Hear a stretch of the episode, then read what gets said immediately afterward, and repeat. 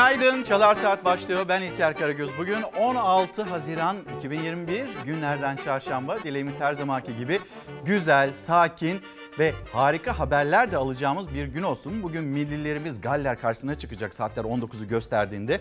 Kuşkusuz tüm Türkiye'nin kalbi millilerimiz için atacak ve biz onların kazanmasını istiyoruz. Bugün başlığımız iş işten geçmeden ve bu başlığı aslında pazartesi günü bir izleyicimiz hatırlatmıştı. Serhan Koparal kendisine de teşekkürlerimizi iletiyoruz. İş işten geçmeden başlığı altında ekonomiyi konuşalım, esnafın durumunu konuşalım. Aynı zamanda özellikle bir müsilaj meselemiz var. Bu meseleyi nasıl hallederiz bunu konuşmak istiyoruz. Siyasette önemli gelişmeler var özellikle Saadet Partisi cephesinde 5 ay önce Saadet Partisi Yüksek İstişare Kurulu üyesi Oğuzhan Asiltürk partinin abilerinden birisi Cumhurbaşkanı Erdoğan'la görüşmüştü. Sonra Ramazan'da iftarda bir görüşme daha gerçekleşti ve ilk görüşmeden 5 ay sonra Oğuzhan Asiltürk aslında Millet İttifakı'na yakın duran Saadet Partisi'ne karşı bayrak. Saadet Partisi yönetimine, Temel Karamollaoğlu'na, A takımına karşı bayrak açtı ve şimdi Saadet Partisi'nde bir dalgalanma yaşanıyor. Oğuzhan Asiltürk dün sosyal medya üzerinden hangi mesajları verdi buna bakacağız. Aynı zamanda NATO Liderler Zirvesi'nde Cumhurbaşkanı Erdoğan buluşmaları, yine ABD Başkanı Joe Biden'la görüşmesi, orada hamdolsun diyerek 1915 olaylarının gündeme gelmemiş olması muhalefet cephesinde ciddi eleştirilere e, maruz kaldığı bu çıkışı, bu cümlesi Cumhurbaşkanı'nın konuşacağımız konular arasında ama iş işten geçmeden başlığı altında biz anlatalım konuşalım. Siz de lütfen kendi gündeminizi anlatın. Memleketinizde yeni gün nasıl başlıyor onu anlatın. Bizimle paylaşın. Hemen yönetmenimizden ben bir rica edeyim. Şöyle bir İstanbul'u gösterelim sizlere. İstanbul'da yine yağışlı, sağanak yağışlı bir gün olacak. Görüyorsunuz kara kara bulutlar İstanbul'un üzerinde ve aslında pek çok şehrimizde durumun tablonun bu şekilde olduğunu söyleyelim. Memleket havasını da birazdan paylaşacağız. Hemen bir gazetelere bakalım. Gazetelerde Milliyet Gazetesi, Sevindiren Kuyruklar Milliyet Gazetesi'nde Covid-19'a karşı aşılama süreci yeni grupların eklenmesiyle hızlandı. Sağlık merkezlerinin önünde uzun kuyruklar oluşurken Dün günde 1 milyon doz sınır aşıldı. Hatırlayacaksınız Sağlık Bakanı Fahrettin Koca bizim günde 1 milyon doz aşılama kapasitemiz var yeter ki aşı olsun demişti. Ve şimdi aşımız var. Geç de olsa aşımız var ve uzun uzun kuyruklar var. Şimdi hastanelerin önünde her gün yeni bir rekor kırılıyor. Evvelsi gün kırılmıştı pazartesi günü. Dün yine 1 milyonun üzerine çıkan bir aşılama sayısı ve belki bugün yeni bir rekor kırılacak.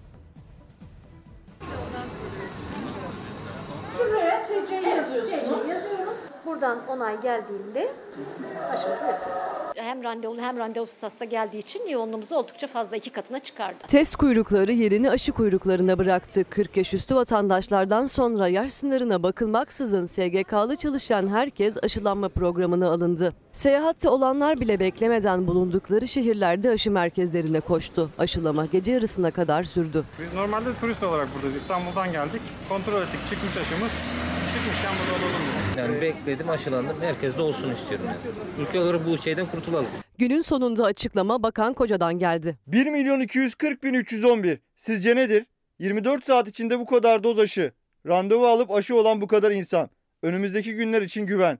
Sağlık çalışanlarımız için tatlı bir yorgunluk. Çocuklar için çok üzülüyorum. Çocukların e, bir an önce okullara dönmesi için e, aşıyı vurulmamız gerekiyordu. Çocuklar okula gitsin, iş yerleri kapanmasın, müzik susmasın, hayat durmasın, ölüm olmasın diye Türkiye'nin dört bir yanında aşı seferberliği başladı. Aylarca süren bekleyişin ardından gelen milyonlarca doz aşıyla en büyük adım atıldı. Tüm çalışanlar aşılanma programına dahil edildi. Artık SGK'lı çalışan herkes yaş ayrımı olmaksızın aşı olabilecek. İstanbul'da bugün yoğun bir yağmur vardı ama buna rağmen randevusunun açıldığını gören koşa koşa aşı olmaya geldi. Geldik işte buraya ne yapalım? Olduğu gibi ıslandık. Aşıyı bekliyor muydun? Ya hiç beklemiyordum. Hanım almış işte geldik. Sadece randevu alanlar değil, randevusu olmayanlar da eğer aşı uygunluğu varsa geldiği sağlık biriminde aşı olabiliyor. İkinci büyük adımsa artık randevu zorunluluğu aranmaması. Aşılamaya açılan gruplardaki herkes gidip aşı yaptırabiliyor. Yapılan doz miktarı bu sabah itibariyle 35 milyon 871 bin 364 oldu. Her iki doz aşı uygulanan kişi sayısı 13 milyon 932 bin 320'ye ulaştı. Aşıla sistemi izin verdiği bütün hastaya aşı yapabiliyoruz. Benim için artık aşı açık ama randevu almadım ve geldim buraya. Ne olacak? Hemen aşınızı yaparız. TC'sini yazıyoruz hastanın. TC ile onay verince biz aşısını yapıyoruz. Randevusu olmasa bile sistem hem randevulu hem randevusuz gelenleri e, altılı gruplar şeklinde oluşturup aşılarını yapmaya çalışıyoruz. Bir de bunun yanında Sinovac'larımız da var. Onların da ikinci dozlarını yapıyoruz. Bazı yaş ve meslek grupları için ikinci doz Sinovac aşılaması da başladı. Açıldı aşı hakkımız. Kullandık. Şimdi de ikinci dozumuzu yaptıracağız. İkinci dozu oluyorum ben. Bir adım da işçiler için atıldı. Sanayi bölgelerinde çalışan binlerce işçi aşı olmak için hastanelere gitmeyecek. Koca organize sanayi bölgelerinde mobil ekiplerle yerinde aşı uygulamasına başlanacağını açıkladı. Ancak aniden açılan aşı grupları bazı hastanelerde yığılmalara da sebep oldu. İstanbul Esenyurt'ta bir devlet hastanesi iddiaya göre yarım saat için bin kişiye randevu verdi. Aynı anda bin kişi aşı randevusu verince insanların durumu yaklaşık bin kişiye aynı anda randevu vermişler. 9-9,5 randevusu. Türkiye'nin dört bir yanından mesajlar geliyor. Günaydın diyen izleyicilerimiz var. Hepsine günaydınlarımızı iletelim. Mersin'den, Akşehir'den, Ankara'dan, pek çok yerden Mahide Sönmez yine Ankara'dan günaydın diyen izleyicilerimizden birisi. Ve Mustafa Bey yazmış güzel haberler verin biraz da ihtiyacımız olan haberler. Şimdi hem bugün memleketin haberlerini paylaşırken tabii ki içlerinde güzel haberler var. Yine üzerinde düşünülmesi gereken haberler var ama güzel haberlerimiz de var.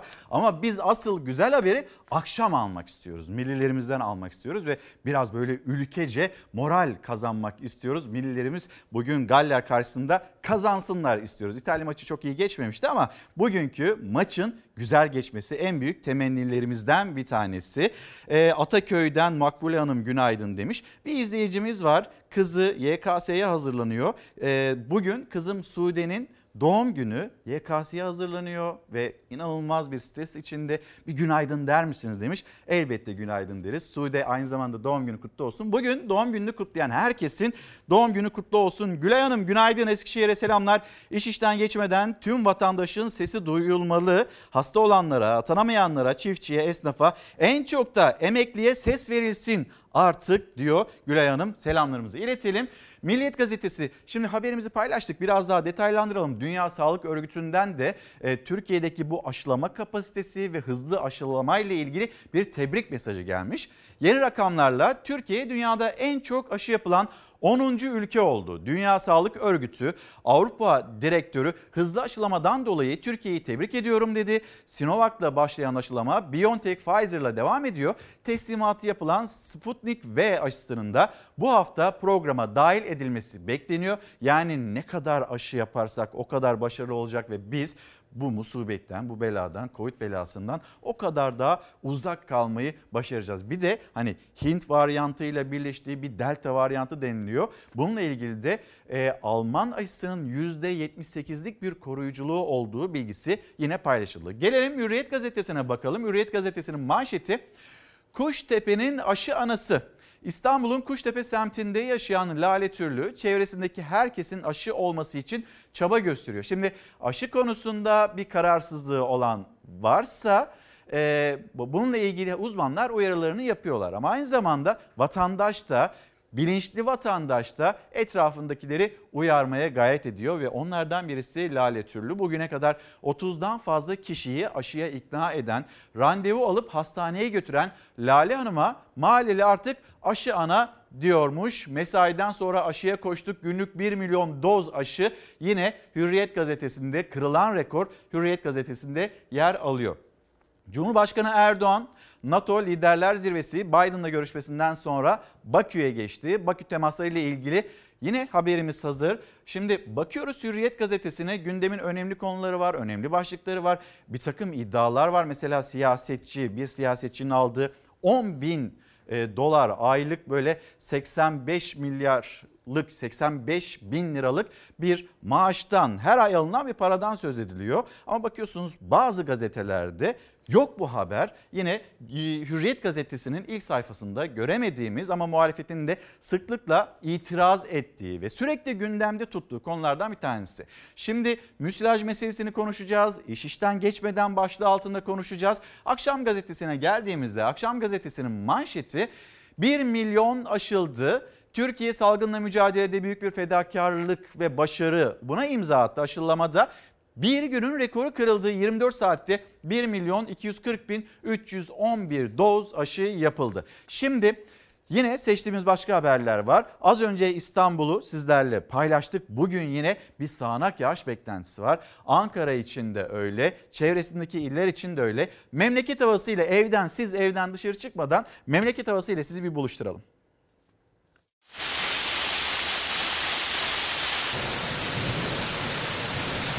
Yağış da bekleniyordu bu sonuçta. İstanbul'da beklenen kuvvetli yağış etkili oldu. Sağanak dakikalar içinde sele dönüştü. Bazı alt geçitler yine suya gömüldü. Öğle saatlerinde başladı sağanak yağış. İstanbul'un üzerini kara bulutlar kapladı. Bazı bölgelerde dolu yağdı. Şehrin yetersiz altyapısı şiddetli yağışı yine kaldıramadı. Rogarlar taştı. Beyoğlu'nda yağışın etkisiyle çöken yol yüzünden trafik durdu. İmamoğlu çok güzel olacak dedi. Bu mu güzellik ha? Şiddetli yağış nedeniyle Bayrampaşa'da bir alt geçidi su bastı. Bir araç suya gömüldü. Aracın içinde mahsur kalan iki kişi yüzerek kurtuldu. Karşıdan geliyorduk su vardı yani o kadar şey değildi dubanın daha yarısıydı. Araba çıkmayınca ondan sonra yağmur basınca 5 dakika içerisinde köprü altında su altında kaldı. Yüzerek ben de çıktım. Aracın içinde miydiniz? Evet aracın içindeydim. Benzer manzara birçok ilçede alt geçitlerde oluştu. Araçlar mahsur kaldı. Ekipler tıkanan rogarları açmak için çabaladı. Berbat. Komple doldu. Araba suyun içinde kaldı. Halk kendi çabalarıyla sel suyunu tahliye etmeye çalıştı. Arabadan sonrası yol çöple beraber gidiyor abim. Bakalım nerede kalacak. Allah muhafaza ya sen koru ya Rabbi şuraya bak ya.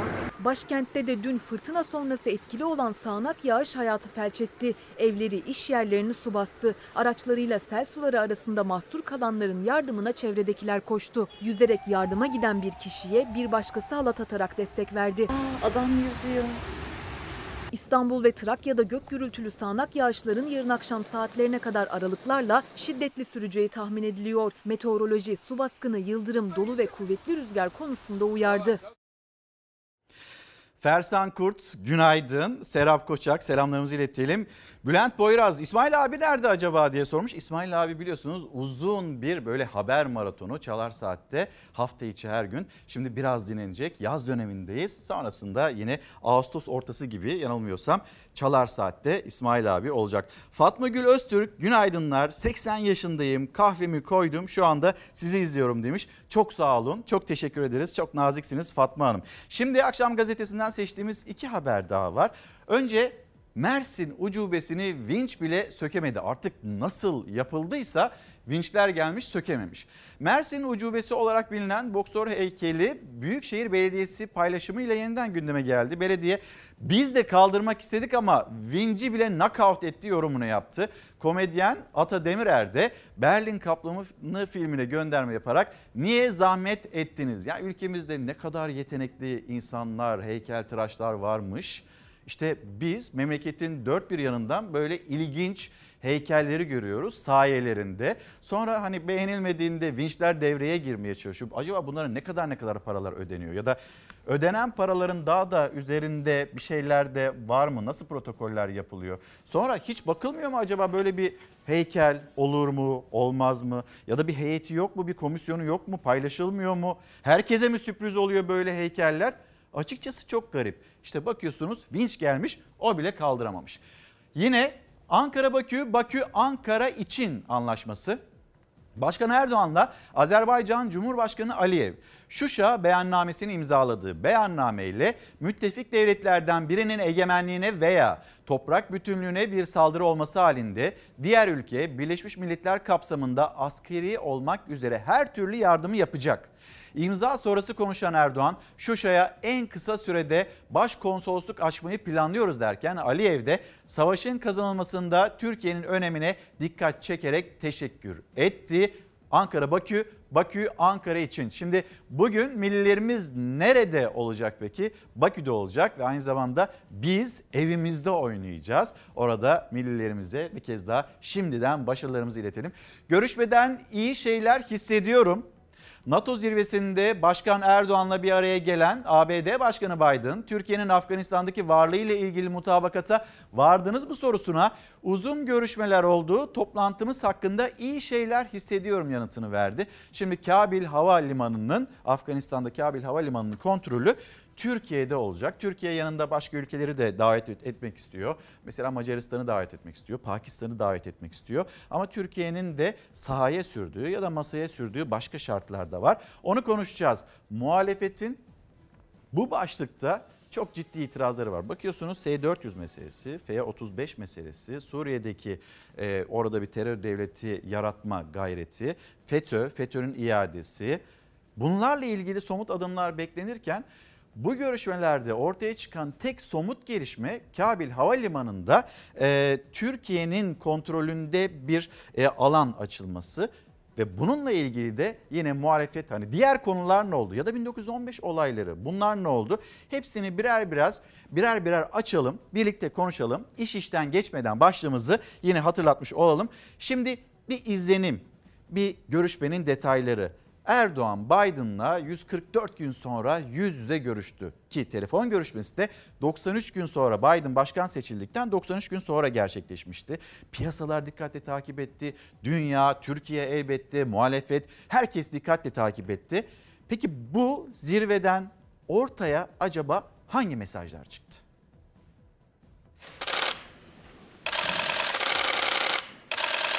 Sayın Biden'la da verimli bir görüşmeyi bu ilk yüz yüze görüşmede gerçekleştirmiş olduk.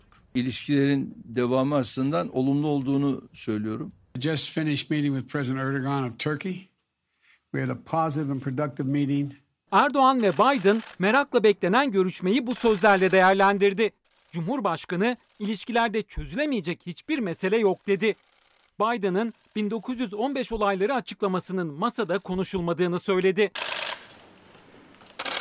Görüşme öncesinde 24 Nisan'ı unutturacak bir görüşme olmasını umuyorum demiştiniz. Bu konu gündeme geldi mi? Amerika Birleşik Devletleri'nin 1915 olaylarını soykırım olarak tanıması konusunu dile Hamdolsun getirdiniz. hiç gündeme gelmedi. Cumhurbaşkanı Erdoğan, Ocak ayında Amerika başkanlık koltuğuna oturan Joe Biden'la ilk kez Belçika'nın başkenti Brüksel'de bir araya geldi. Görüşme NATO zirvesi sırasında yapıldı. Dirsek selamı sonrası maskeler çıktı, kameralara poz verildi. Ardından iki lider baş başa görüşmeye geçti. Odada sadece tercümanlar vardı. Cumhurbaşkanı Erdoğan, Biden'a Türkiye'nin terörle mücadelesinin anlatıldığı bir kitap verdi. Yüz yüze yaptığımız görüşmede yaklaşık yarım saati aşkın ikili bir görüşme yaptık. Ondan sonra heyetler arası görüşmemizi yaptık. Ben kendisini de ayrıca tabii Türkiye'ye davet ettim. Şu yoğunluklarımı açtıktan sonra da Türkiye'ye gelebileceğini de ayrıca söyledi. Heyetler arası görüşmede Cumhurbaşkanı Erdoğan'ın yanında Dışişleri Bakanı Mevlüt Çavuşoğlu, Milli Savunma Bakanı Hulusi Akar'la Washington Büyükelçisi Murat Mercan vardı. AK Parti sözcüsü Ömer Çelik'in de masada olması dikkat çekti. Odada olan diğer isimlerse Cumhurbaşkanlığı Sözcüsü İbrahim Kalın ve Cumhurbaşkanlığı İletişim Başkanı Fahrettin Altun'du. Erdoğan ve Biden görüşmesi toplamda bir buçuk saate yakın sürdü. Gazetecilerin karşısına ilk çıkan Cumhurbaşkanı Erdoğan oldu. Türkiye, Amerika Birleşik Devletleri ilişkilerinde çözülemeyecek hiçbir mesele olmadığını düşünüyoruz. Masadaki en önemli konulardan biri iki ülke arasındaki S-400 ve F-35 kriziydi. S-400'de bizim düşüncemiz daha önce neyse aynı düşünceyi Sayın Başkan'a ifade ettim. Bunun yanında F-35 konusunu kendilerine aynı şekilde yine ifade ettim. Tabii bugün burada hepsi bu işlerin bitmiyor. Cumhurbaşkanı Erdoğan'ın gündeminde Suriye'nin kuzeydoğusunu işgal eden terör örgütü YPG PKK'da vardı. Erdoğan, diğer liderleri olduğu gibi Biden'a da terör örgütüne verilen desteğin sonlandırılması gerektiğini söyledi. İki lider Türkiye'nin Afganistan'daki varlığının devamını da görüştü. Cumhurbaşkanı Erdoğan bu konuda mutabakat sağlandığını açıkladı. Eğer Afganistan'dan çıkmamız istenmiyorsa, özellikle orada belli bir desteğin verilmesi isteniyorsa, diplomatik, lojistik, bunun yanında mali konularda Amerika'nın bize vereceği destek büyük önem arz ediyor. Şu an itibariyle bir mutabakat söz konusu ve bir sıkıntı burada söz konusu değil. Afganistan konusu Amerika lideri Biden'a Avrupa Birliği Amerika zirvesi çıkışında da soruldu. We had long discussions, and uh,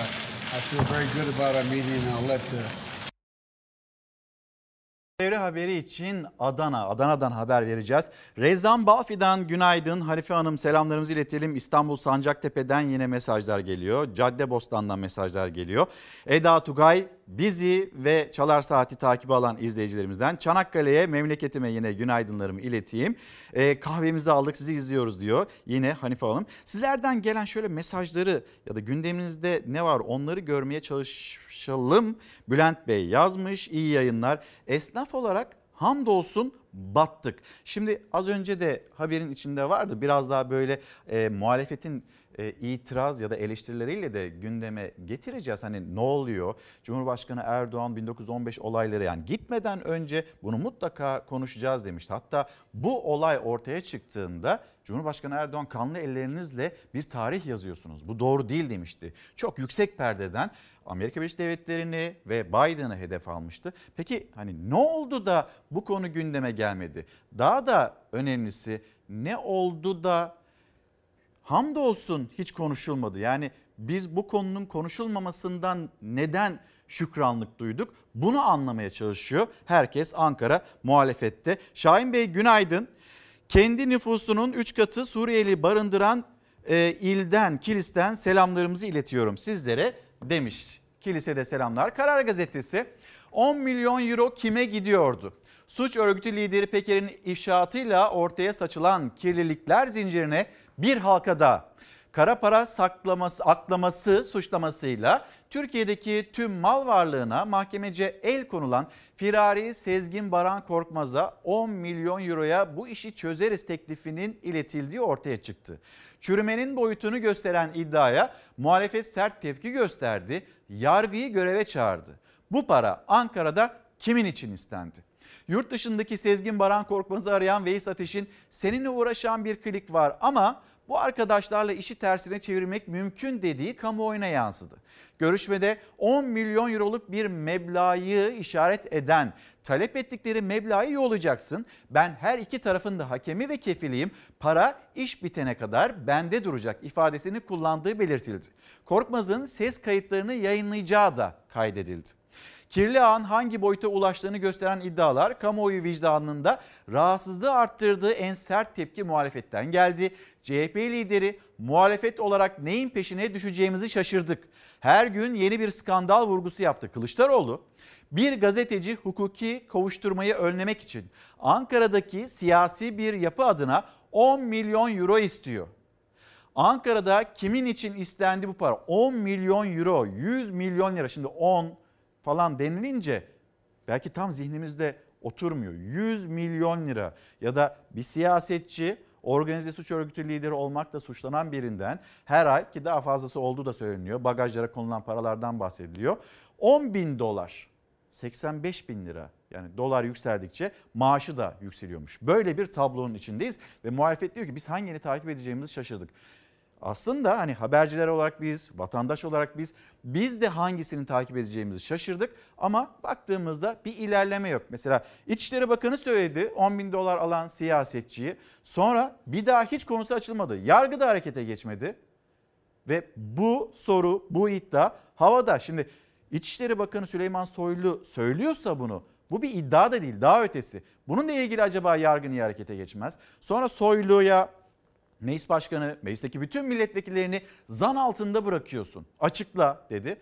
Ama katıldığı televizyon programında hani kendisine de sorulmuştu ya kendinizi yalnız hissediyor musunuz? Hani o televizyon programında da hiçbir şey söylemedi. Savcı çağırsın ben söyleyeceğim. Orada savcıya söyleyeceğim. Savcı da hala harekete geçmedi. Eleştiri de bu.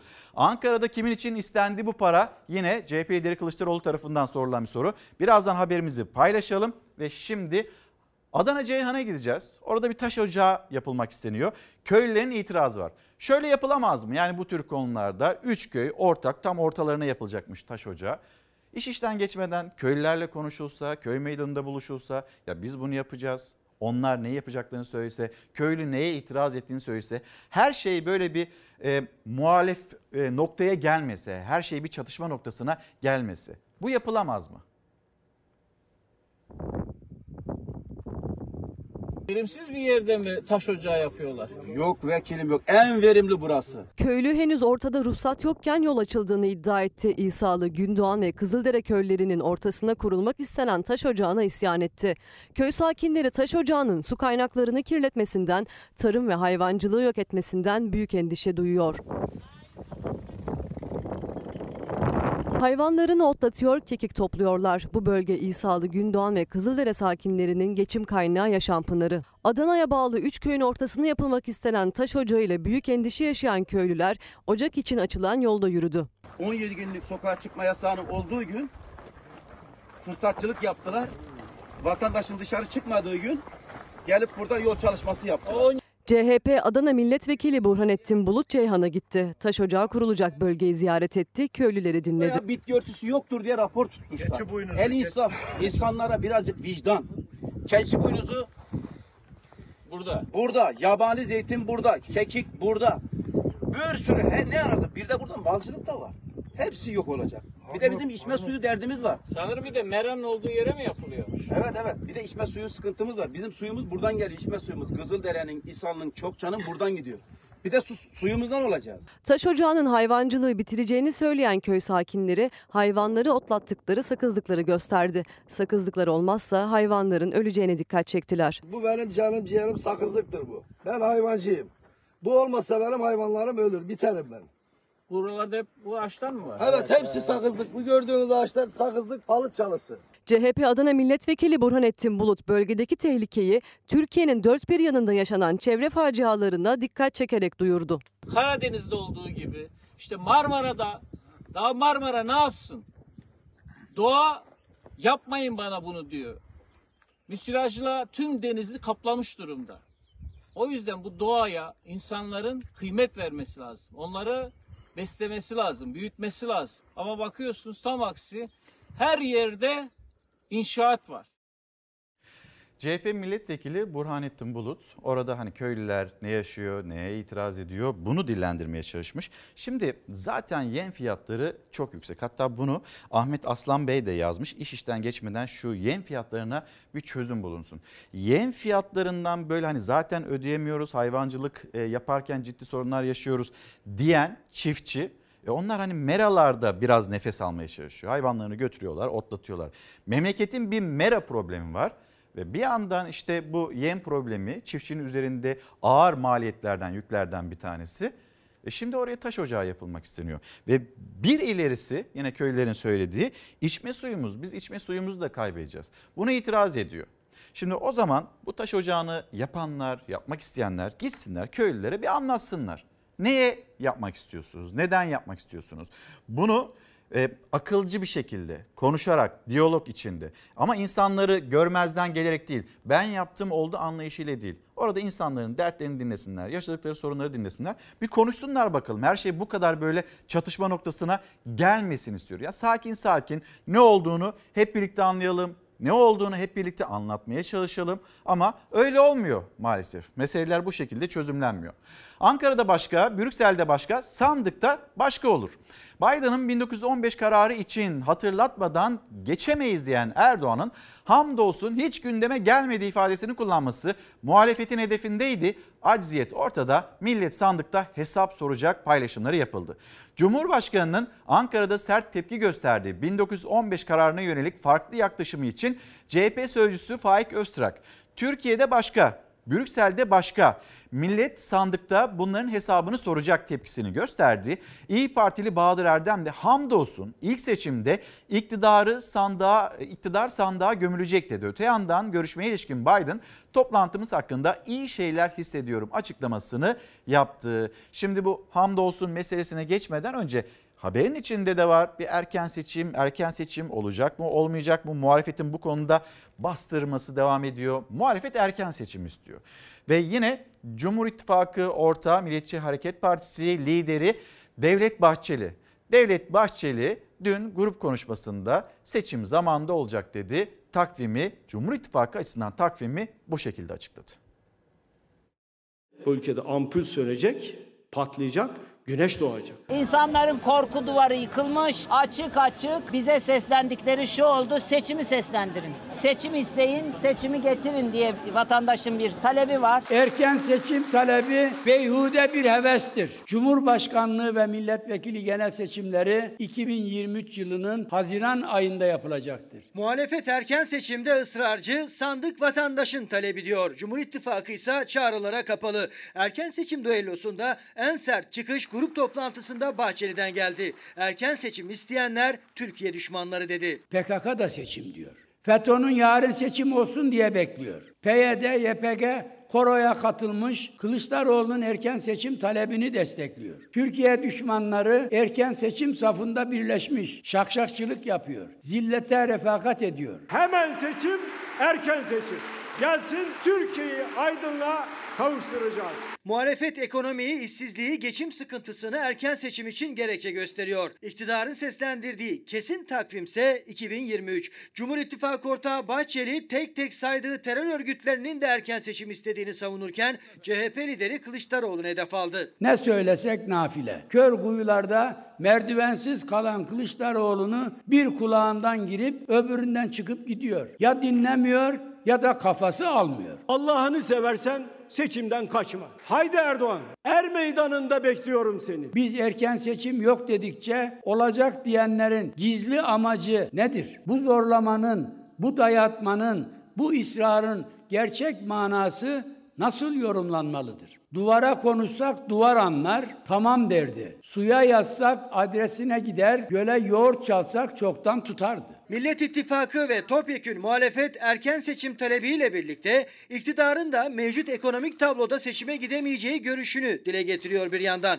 Bahçeli de erken seçim ısrarlarını uluslararası senaryonun parçası olarak değerlendirip bir kez daha 2023'ü işaret etti. Demokratik hesaplaşmanın olacağı günü de sabırla bekliyoruz. Cumhur İttifakı alayının boyunun ölçüsünü sandıkta alacak, zamanında yapılacak seçimin kaç uçak olduğunu gösterecektir. Sakın ola ki kul hakkı yiyen hiç kimse Cumhuriyet Halk Partisi'ne oy vermesin. Haram oya ihtiyacımız yok. Helale ihtiyacımız var. Vatandaşın derdiyle ilgilenmeyen bir iktidarla ve bir hükümetle karşı karşıyayız. Ama milli irade tecelli ettiği gün bu arkadaşlarımızın sandıkta demokrasiyle, milli iradeyle gideceklerini hep birlikte gözlemliyoruz. Bir yanda erken seçim çağrıları, diğer yanda 2023'e verilen randevu. Siyaset seçim gündemiyle kaynayan kazan. Seçim için randevu 2023'e veriliyor Cumhur İttifakı tarafından. Bu arada bir kez daha söyleyeyim az sonra da haberini paylaşacağız. Saadet Partisi'nde bir hareketlenme var. Cumhurbaşkanı Erdoğan Saadet Partisi Yüksek İstişare Kurulu üyesi Oğuzhan Asiltürk'le 5 ay kadar önce görüşmüştü. Sonrasında 5 ay sonra Saadet Partisi içinde Oğuzhan Asiltürk ve ona yakın bir ekip Temel Karamollaoğlu'na ve onun A takımına karşı bir hareket başlattı ve yine Millet İttifakı'na karşı bir hareket başlattı. Orada bir vurgusu var Oğuzhan Asil Türk'ün. O vurgu ne? Birazdan paylaşalım sizinle. Ama şimdi bugün heyecanlıyız. Heyecanımıza sizi de katmak istiyoruz, dahil etmek istiyoruz. Biliyoruz ki hani biz ne kadar heyecanlıysak siz de aynı şekilde heyecanlısınız. İtalya karşısında iyi bir başlangıç yapamadık ve maalesef orada maçımızı kaybettik. Ama Şimdi evimizdeyiz. Bakü'de oynuyoruz. Sahada 29 bin Türk olacak tribünlerde. Ve yine 11'imiz çıkacak. Bizim çocuklar sahaya çıkacak. Yeniden başlasın diyor Fanatik gazetesi. Biz de yeniden başlamasını istiyoruz. Şimdi küçücük bir molaya gideceğiz ama molaya giderken bir bizim çocuklara başarılar dileyelim.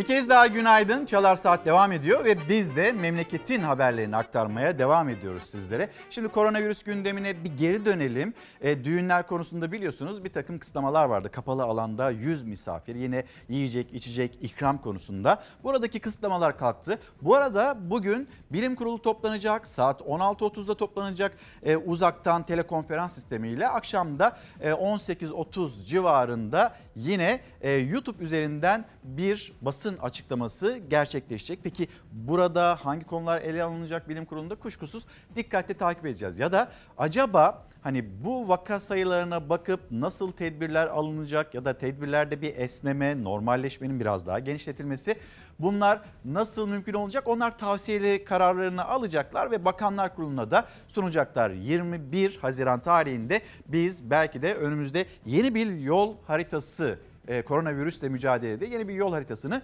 görmüş olacağız. Bakalım bir tabloya test sayısı 223.846 vaka sayısı 5000'ler seviyesine kadar yaklaşmıştı. 5012 idi 2 gün önce ama şimdi yine 6000 sınırında 5955. Hastanelerde tedavi görenlerin sayısı 532, vefat edenlerin sayısı yine maalesef yükseldi 84. Şimdi aşılama hayatımızdaki en önemli konulardan bir tanesi. Bununla ilgili sosyal medyadan Sağlık Bakanı vermiş olduğu mesaj var. Yine konunun uzmanları doçent doktor Cahit Işık Yavuz onun e, kurmuş olduğu cümleler var. Onları da aktaracağız ama Ayşe Gencal günaydın bizlere günaydın diyen tüm izleyicilerimize selamlarımızı iletelim. E, iş işten geçmeden başlığı altında konuşuyoruz. Diyor ki iş işten geçmeden canımızı acıtan şeyler düzeltilsin istiyorum. Piyasalar, ekonomi, Kanal İstanbul, müsilaj, müsilaj konusunda bugün bir parantez açacağız. Bir misafirimiz olacak, bir uzman konuğumuz o anlatacak. Şimdi bakıyoruz iki senelik mesele ya da bir musibet ya da bir meymenetsizlik olarak siyaset bunu tarif ediyor. İki senelik mesele mi 40 senelik mesele mi? Yüzeyi temizlediğimizde bu sorunu halledecek miyiz? Yoksa başka başka bilim ışığında yeni tedbirler mi almamız gerekiyor? Ve yine Kanal İstanbul, Kanal İstanbul Ulaştırma Bakanı'nın söylediği gibi Kanal İstanbul Marmara'yı da kurtaracak. Karadeniz'den bir akıntı gelecek. Marmara'daki o müsilaj tehlikesi önümüzdeki yıllar içinde bitmiş olacak. Böyle mi? Değil mi? Siz ne düşünüyorsunuz? Lütfen bize yine mesajlarınızı yazıp gönderin. Doçent Doktor Cavit Işık Yavuz zaman zaman kendisini Çalar Saat'te, Çalar Saat hafta sonunda ağırlıyoruz. Aşılanmanın hızı, e, hızlı artışı umut verici. İki doz aşılanma oranı %16.7, tek doz %26.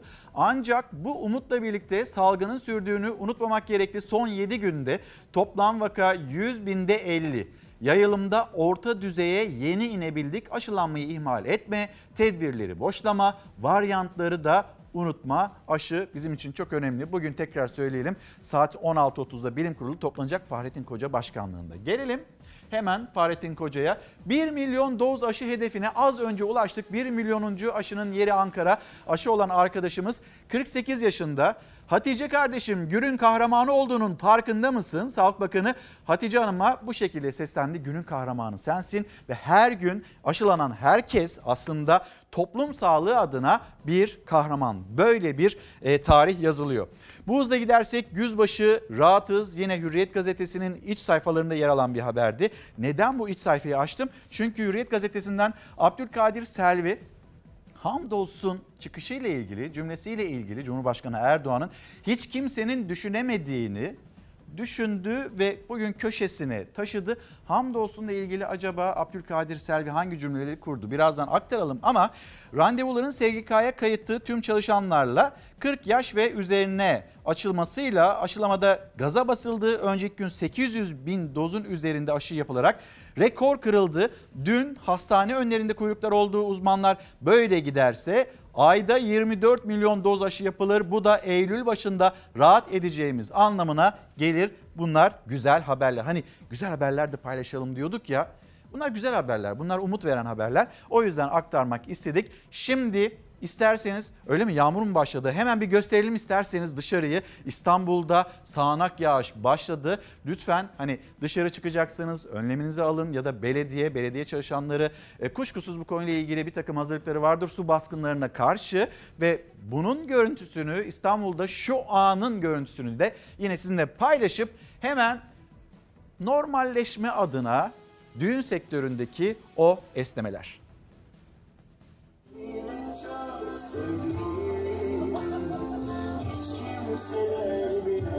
Aşı kuyrukları uzayıp test kuyruklarının azalmasıyla bir kısıtlama daha kalktı. Düğün ve nikah törenlerinde 15 Haziran itibariyle davetlilere yiyecek içecek ikramı başlıyor. Kapalı alanlarda ise 100 kişiyle sınırlıydı davetli sayısı. Davetli kısıtlaması da kalktı. Nikah törenleriyle düğünler koronavirüs tedbirleri kapsamında 17 günlük kısıtlamanın ardından 1 Haziran tarihinde kademeli normalleşme kapsamında başlamıştı. Ancak kapalı alanlarda 100 kişi kısıtlaması var. Bu kısıtlama özellikle düğün salonlarını zora sokuyordu. Normalleşme için konulan hedef vaka sayılarının 5000'lere inmesiydi. Tablodaki kısmi rahatlama ve aşılamanın hızlanmasıyla bir engel kalmadı. Ancak virüsten hayatını kaybeden kişi sayısı hala yüksek. 15 Haziran'da vefat sayısı 90 sınırına dayandı. 1 Haziran'daki genelgede 15 Haziran'da bazı yasakların da kalkacağı açıklanmıştı. Genelge doğrultusunda düğünlerde yiyecek ve içecek ikramı başlayacak. Davetli sayısı sınırlanmayacak. Ancak 22'de başlayan sokağa çıkma kısıtlaması devam ediyor. Bu yüzden düğünler saat 21'de sona erecek. Nişan ve kına etkinlikleri ise 1 Temmuz'da başlayacak.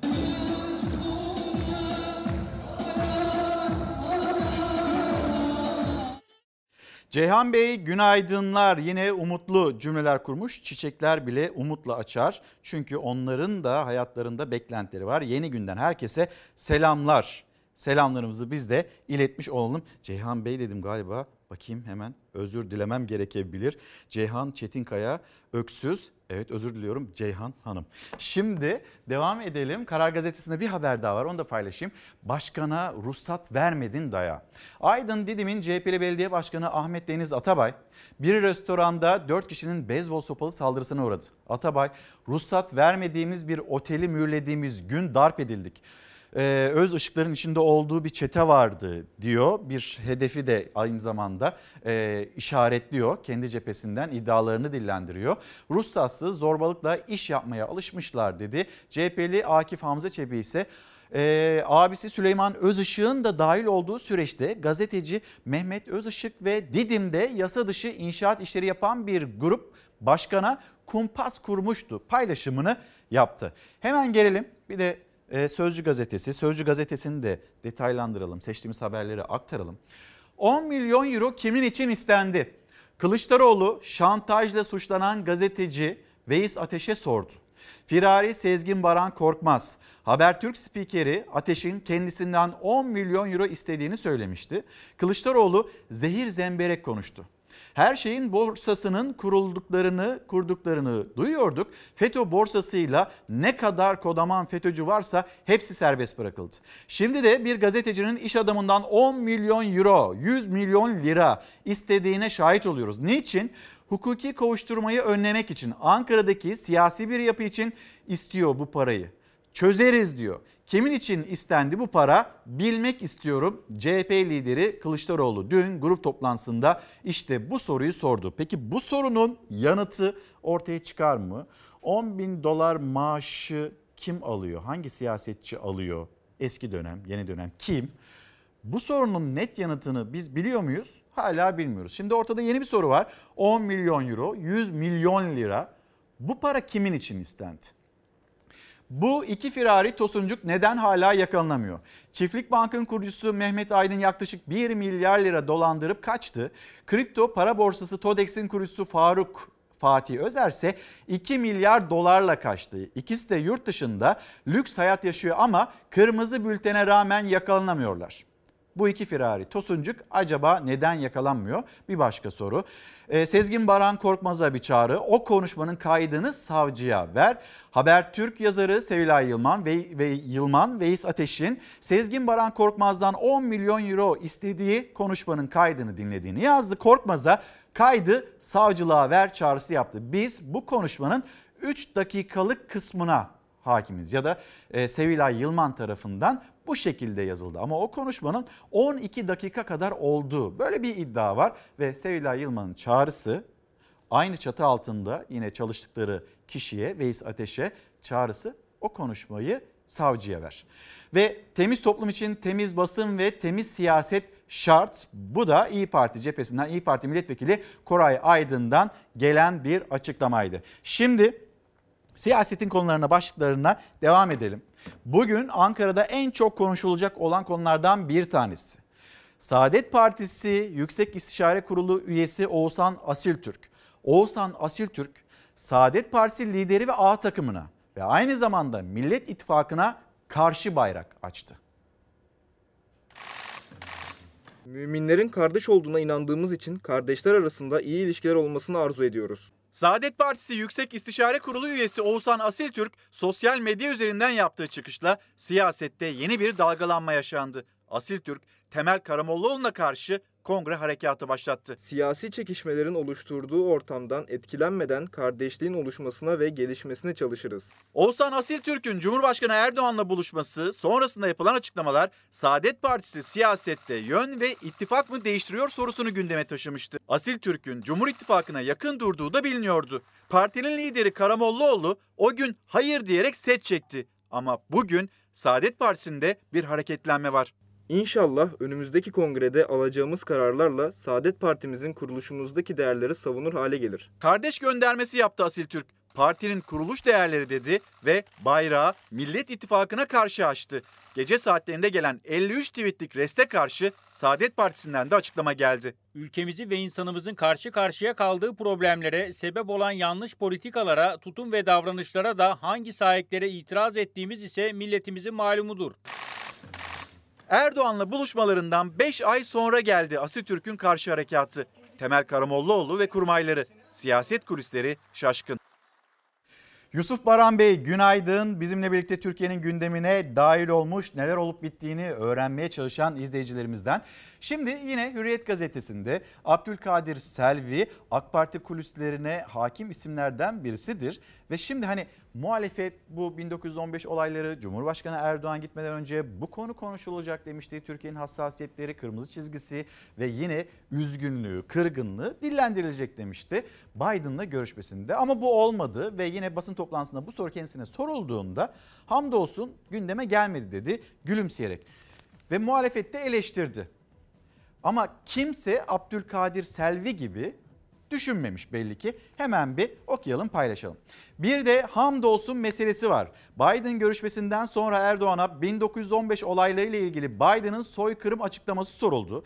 Erdoğan hamdolsun hiç gündeme gelmedi dedi. Biden 24 Nisan'daki açıklamasıyla bizi üzmüştü. Cumhurbaşkanı Erdoğan da görüşmede Biden'a bu konudaki tepkimizi ileteceğini söylemişti ve tartışmada buradan başladı ilerledi. Erdoğan Brüksel'e hareket ederken düzenlediği basın toplantısında temenni ederim ki bu görüşlerimizi aynı hassasiyet içerisinde yaparak e, aktararak 24 Nisan'ı unutturacak adımları da atmış oluruz demişti. Şimdi soru soruldu. Bu konu gündeme geldi mi denildi. Erdoğan bu soruya hamdolsun diye başlayan bir cümleyle karşılık verdi. Hamdolsun hiç gündeme gelmedi dedi. Cumhurbaşkanlığı kaynakları Erdoğan'ın görüşmenin Biden'ın 24 Nisan'daki açıklamasını unutturacak kadar olumlu bir atmosferde gerçekleştiğini anlatmak için hamdolsun dediğini ifade ediyor. Yoksa hamdolsun 1915 olaylarını hiç gündeme getirmedik anlamında değil. Cumhurbaşkanlığı kaynaklarından Abdülkadir Selvi'nin aldığı bilgi ve paylaştığı bilgi ben bu konuyu araştırdım dedi. Cumhurbaşkanlığı kaynaklarından da bilgiyi almış Abdülkadir Selvi ee, ve diyor ki yani görüşme o kadar güzel geçti, o kadar olumlu bir havada geçti ki ya bunu konuşmamıza gerek bile kalmadı. O yüzden hamdolsun demiş Cumhurbaşkanlığı kaynakları Abdülkadir Selvi'ye. Peki mesela S-400'ler konusu zamana sürece bırakıldı. F-35'ler biz oraya 1.2 milyar dolar yatırım yaptık. 5 tane uçak veriyorlardı. Sonra uçakları bizlere e, Türkiye'ye vermekten vazgeçtiler. Şimdi bu mesele ne oldu? Bu görüşmelerin tamamından ortaya çıkan tek bir somut gelişme var. O da Kabil'deki Afganistan'daki Kabil Hava Limanı'nın kontrolünün Türkiye'de olacak olması. Yine buna da tabii ki e, muhalefet cephesinden gelen değerlendirmeler var. Onu aktaracağız ama gelelim mesela şimdi muhalefet nereden bakıyor? Abdülkadir Selvi ya da Cumhurbaşkanlığı kaynakları meseleyi nasıl anlatmışlar? Görüşme öncesinde yani 24 Nisan'ı unutturacak bir görüşme olmasını umuyorum demiştiniz. Bu konu gündeme geldi mi? Amerika Birleşik Devletleri'nin 1915 olaylarını soykırım olarak tanıması konusunu dile getirdiniz. hiç gündeme gelmedi. Herhalde dil sürçmesidir diyorum yani. Biden'ın açması lazım. İyi ya çok şükür açmadılar o konuyu demesi lazım. Durum çok çok acı. Cumhurbaşkanı Erdoğan Brüksel yolunda Biden'la yapacağı görüşmeye giderken altını çizmişti. Mutlaka yüzüne söyleyeceğim vurgusuyla. 24 Nisan yaklaşımı bizleri ciddi manada rahatsız etmiştir, üzmüştür. Buradan giderken aslan gibi, gelirken kedi gibi. Erdoğan'ın bir gün sonra görüşmenin ardından sorulan soru üzerine verdiği cevap dikkat çekti. Hamdolsun hiç gündeme gelmedi. Ya ne kadar mutlu olmuş gündeme gelmemesine. Biden'ın soykırımı kabul etmesini onaylıyor. Ben öyle anlıyorum. Hamdolsun bu konu gündeme gelmedi demenin bizim nezdimizde karşılığı bir teslimiyettir. Görevin gerektirdiği niteliklere sahip olmamaktır. Aziz milletimizin tarihine ihanettir. Cumhurbaşkanı Erdoğan Biden görüşmesindeydi gözler. İki ülke arasında masada pek çok tartışmalı başlık vardı. Onlardan biri de Amerikan başkanları arasında. İlk kez Biden'ın sözde Ermeni soykırımını tanımasıydı. Erdoğan Türkiye'nin duyduğu rahatsızlığı Biden'a ileteceğini söylemişti. Ama görüşme sonrasında hamdolsun hiç gündeme gelmedi açıklaması şaşırttı. İktidarla muhalefet o sözler üzerinden karşı karşıya geldi. Gündeme geldi mi Amerika Birleşik Devletleri'nin 1915 olaylarını soykırım olarak tanıması konusunu dile Hamdolsun getirdi. hiç gündeme gelmedi. Yani normalde konuyu senin açman lazım ve onların baskı altına girmesi lazım değil mi? E ne oldu? Hani bu konu Türkiye'yi çok üzdüğü için Sayın Cumhurbaşkanı bizatihi gündeme getirecekti? ABD Başkanı Biden 1915 olaylarını soykırım olarak 24 Nisan'da tanıdı. İki liderin ilk yüz yüze görüşmesinde Erdoğan'ın Brüksel'e giderken verdiği kararlı mesajlardan sonra Biden'a hesap sorması bekleniyordu. Böyle bir yaklaşımı tabii ki beklemezdik. Ama bu yaklaşım bizleri ciddi manada üzmüştür. Ve bunu gündeme getirmeden geçmeyi tabii doğru bulmamız mümkün değil. Zira Türkiye rastgele bir ülke değil. Erdoğan 13 Haziran'da İstanbul'dan yola çıkarken altını çizerek Türkiye'nin duyduğu rahatsızlığı Biden'ın yüzüne söyleyeceğini bu sözlerle vurgulamıştı. Brüksel'de gerçekleşen görüşme sonrası ise konunun hiç gündeme gelmediğini gülümseyerek dile getirdi. Muhalefetin eleştiri oklarının hedefi oldu. Hamdolsun hiç gündeme gelmedi. Hain Erdoğan'ın uçağında. Ben o uçakta kimlerin olduğunu da söyleyeceğim. Dışişleri Bakanı var, Milli Savunma Bakanı var, İletişim Başkanı var, Sözcüsü var, Ömer Çelik var, Osman Aşkın Bak var. Erdoğan'a hamdolsun 2015 gündeme gelmedi dedirten hain bunlardan hangisidir? Trump'ın aptal olma mektubunun ardından bir kez daha hayal kırıklığı yaşadık. 1915 olaylarıyla ilgili hamdolsun bu konu gündeme gelmedi demek acziyettir. Erdoğan'ın muhalefetin sert tepkisini çeken iki farklı tavrına karşın iktidar ortağı Bahçeli sözde Ermeni soykırımı başlığı üzerine Erdoğan'ın verdiği cevaba hiç değinmedi. Bir cümleyle Amerika'ya yüklendi. Türkiye'nin kuyusunu kazıyorlar. Sözde Ermeni soykırım yalanına sarılıyorlar. Sonra dönüp NATO diyorlar.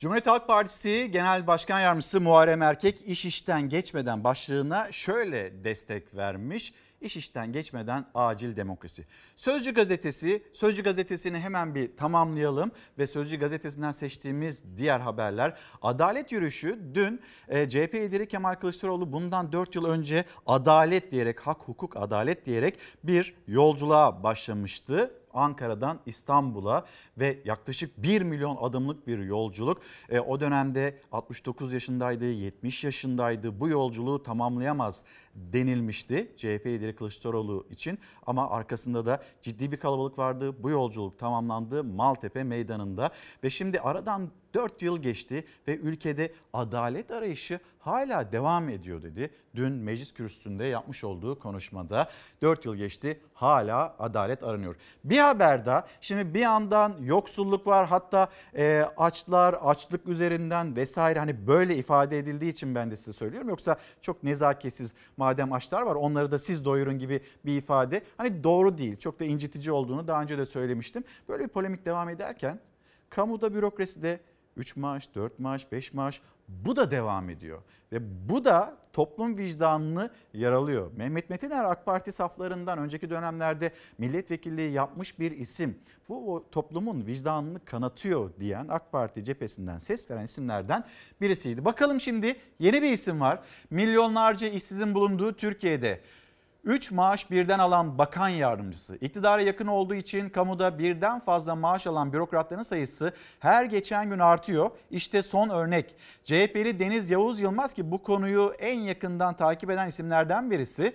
Hazine Bakan Yardımcısı Şakir Ercan Gül'ün 3 kurumdan birden maaş aldığını ortaya çıkardı. Buna göre Şakir Ercan Gül bakan yardımcılığından 27 bin lira, Sun Express Yönetim Kurulu üyeliğinden 3750 euro, Exim Bank başkanlığındansa 10 bin lira maaş alıyor. Ortaya böyle 3 tane maaşı topladığınızda yaklaşık 100 bin liraya yakın maaşlar bürokraside. Ve diyordu ki Metin, e, Mehmet Metiner ya orada zaten verilmiş olan görev bir payedir.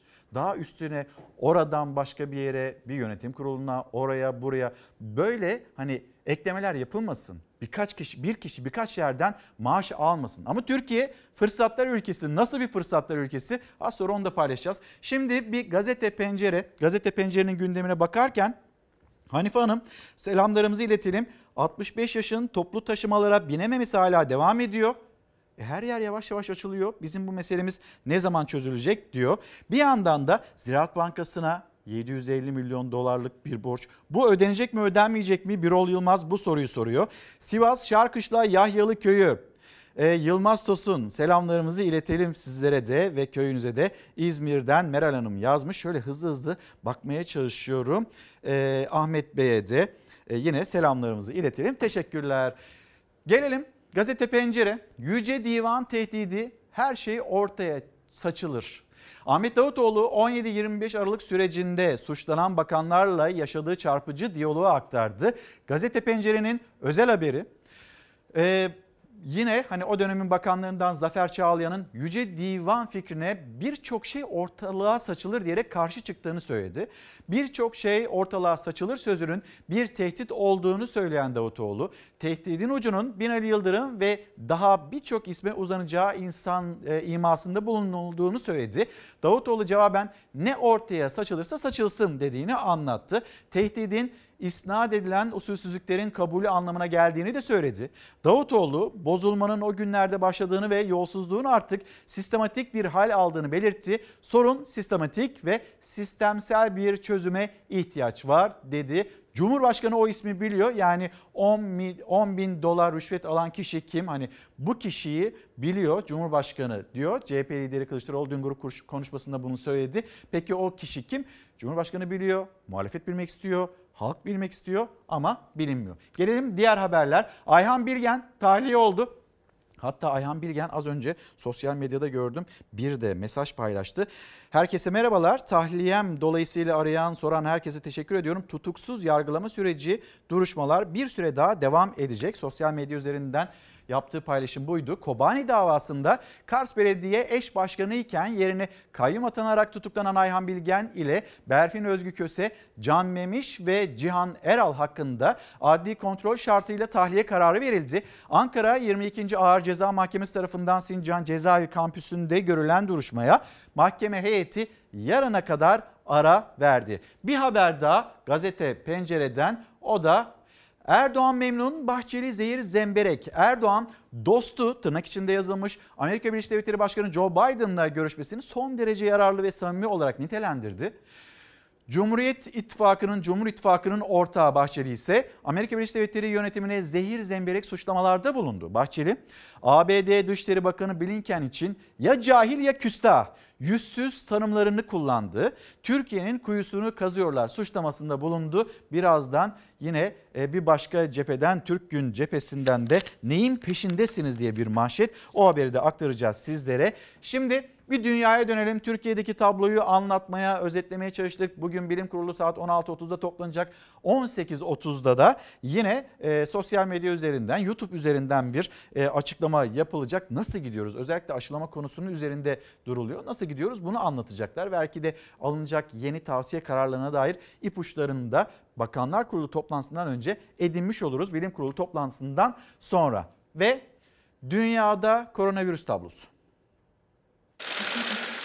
Tüm dünyada milyonlarca insana yapılan BioNTech aşısının Delta varyantına karşı ciddi koruma sağladığı açıklandı. İngiltere'de yapılan araştırma, Hindistan'da ortaya çıkan ve hızla dünyaya yayılan mutasyona karşı BioNTech aşısının hastane yatışları önlediğini ortaya koydu. Öte yandan G7 ülkelerinin yoksul ülkelere bağışlayacağı 1 milyar dozu Dünya Sağlık Örgütü yetersiz buldu.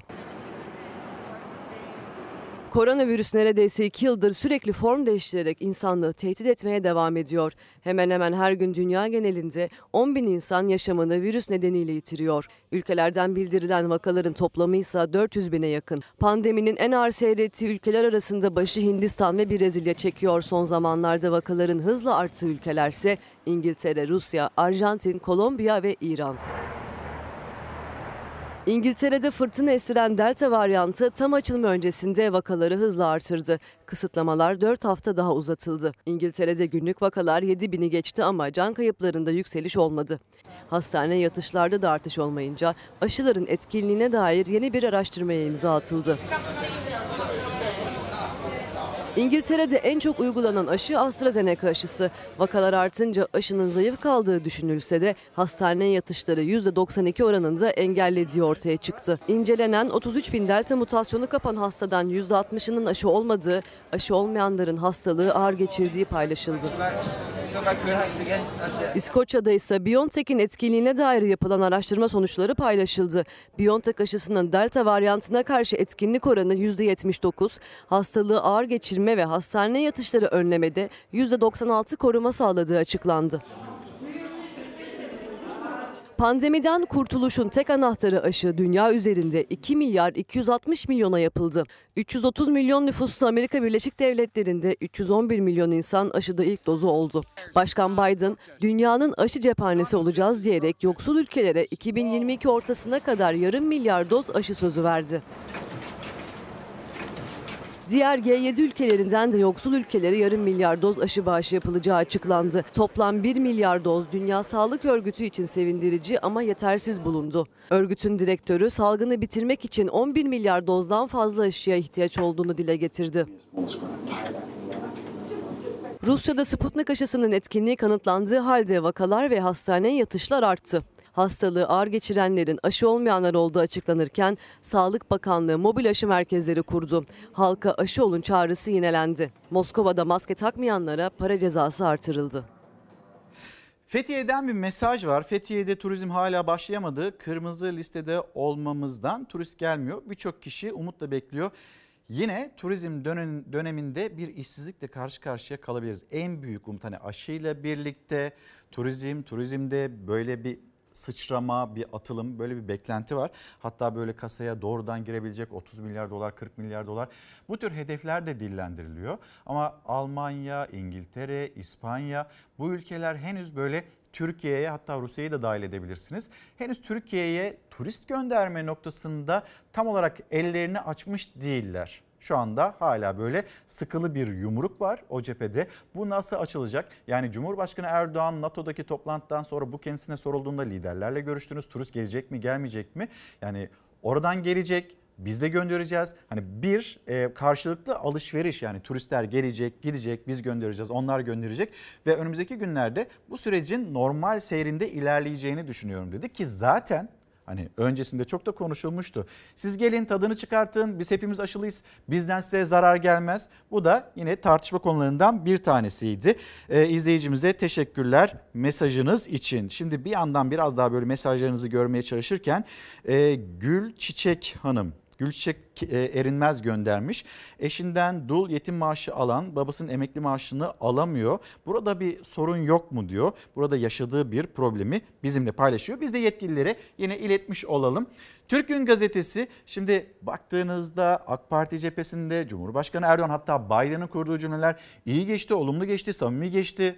Hatta hamdolsun gün e, meselesi e, 1915 olayları gündeme gelmedi çünkü o kadar güzel geçti ki bunu konuşmamıza gerek bile kalmadı. Hani böyle ifade ediliyormuş Cumhurbaşkanlığı kaynakları tarafından ama MHP cephesinden pek öyle gözükmüyor.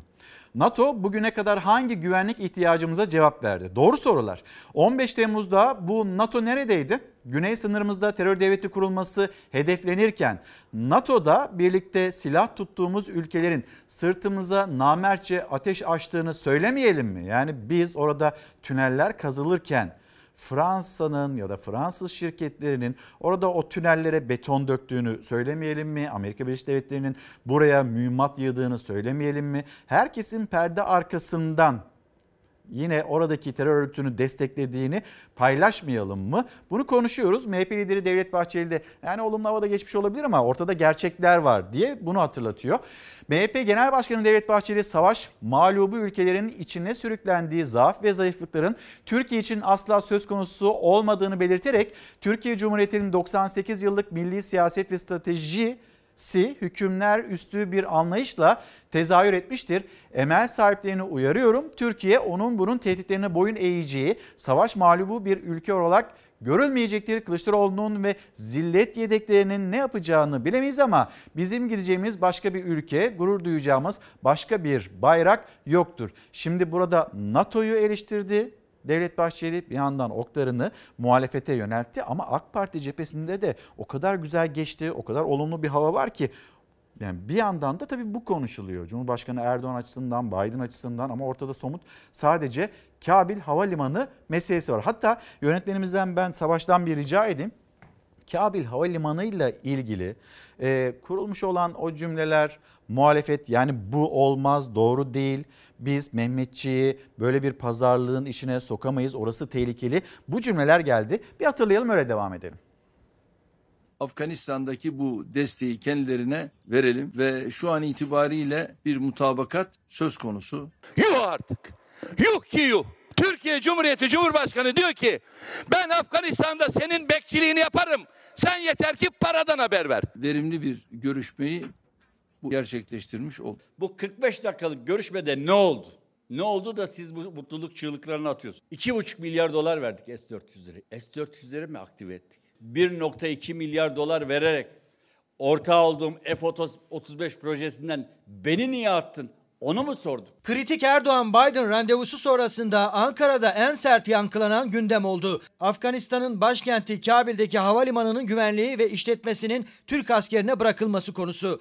Görüşme sonrasında Cumhurbaşkanı Erdoğan'ın mesajlarından ABD ile üzerinde uzlaşma sağlanan en net başlık olarak yorumlandı. Orada belli bir desteğin verilmesi isteniyorsa diplomatik, lojistik, bunun yanında mali konularda Amerika'nın bize vereceği destek büyük önem arz ediyor. Ankara'da ise Taliban'ın tehditlerini hatırlatan muhalefetin tepkisi sert oldu. Kandahar Havalimanı'nı beklemek için Amerika'dan para istemek, para verirlerse yaparız demek bu milletin şan ve şerefini ayakları altına almaktır. Yazıklar olsun. Biz cevabı verdiğimiz zaman Osmanlı tokadıyla veriyoruz Sayın Altay. Burada Taliban gerçeğini bir kenara koymak mümkün değil. Onlarla da birçok görüşmeleri farklı atacağımız adımlarla sürdürebiliriz. Erdoğan Biden görüşmesinde ABD ile Türkiye arasında krize yol açan S-400, F-35, PKK, YPG terörü gibi kritik başlıklardan net bir sonuç çıkmaması da iktidarla muhalefeti karşı karşıya getirdi. Beklentimiz amasız ve fakatsız bir yaklaşımı Amerika'dan görmektir. Dün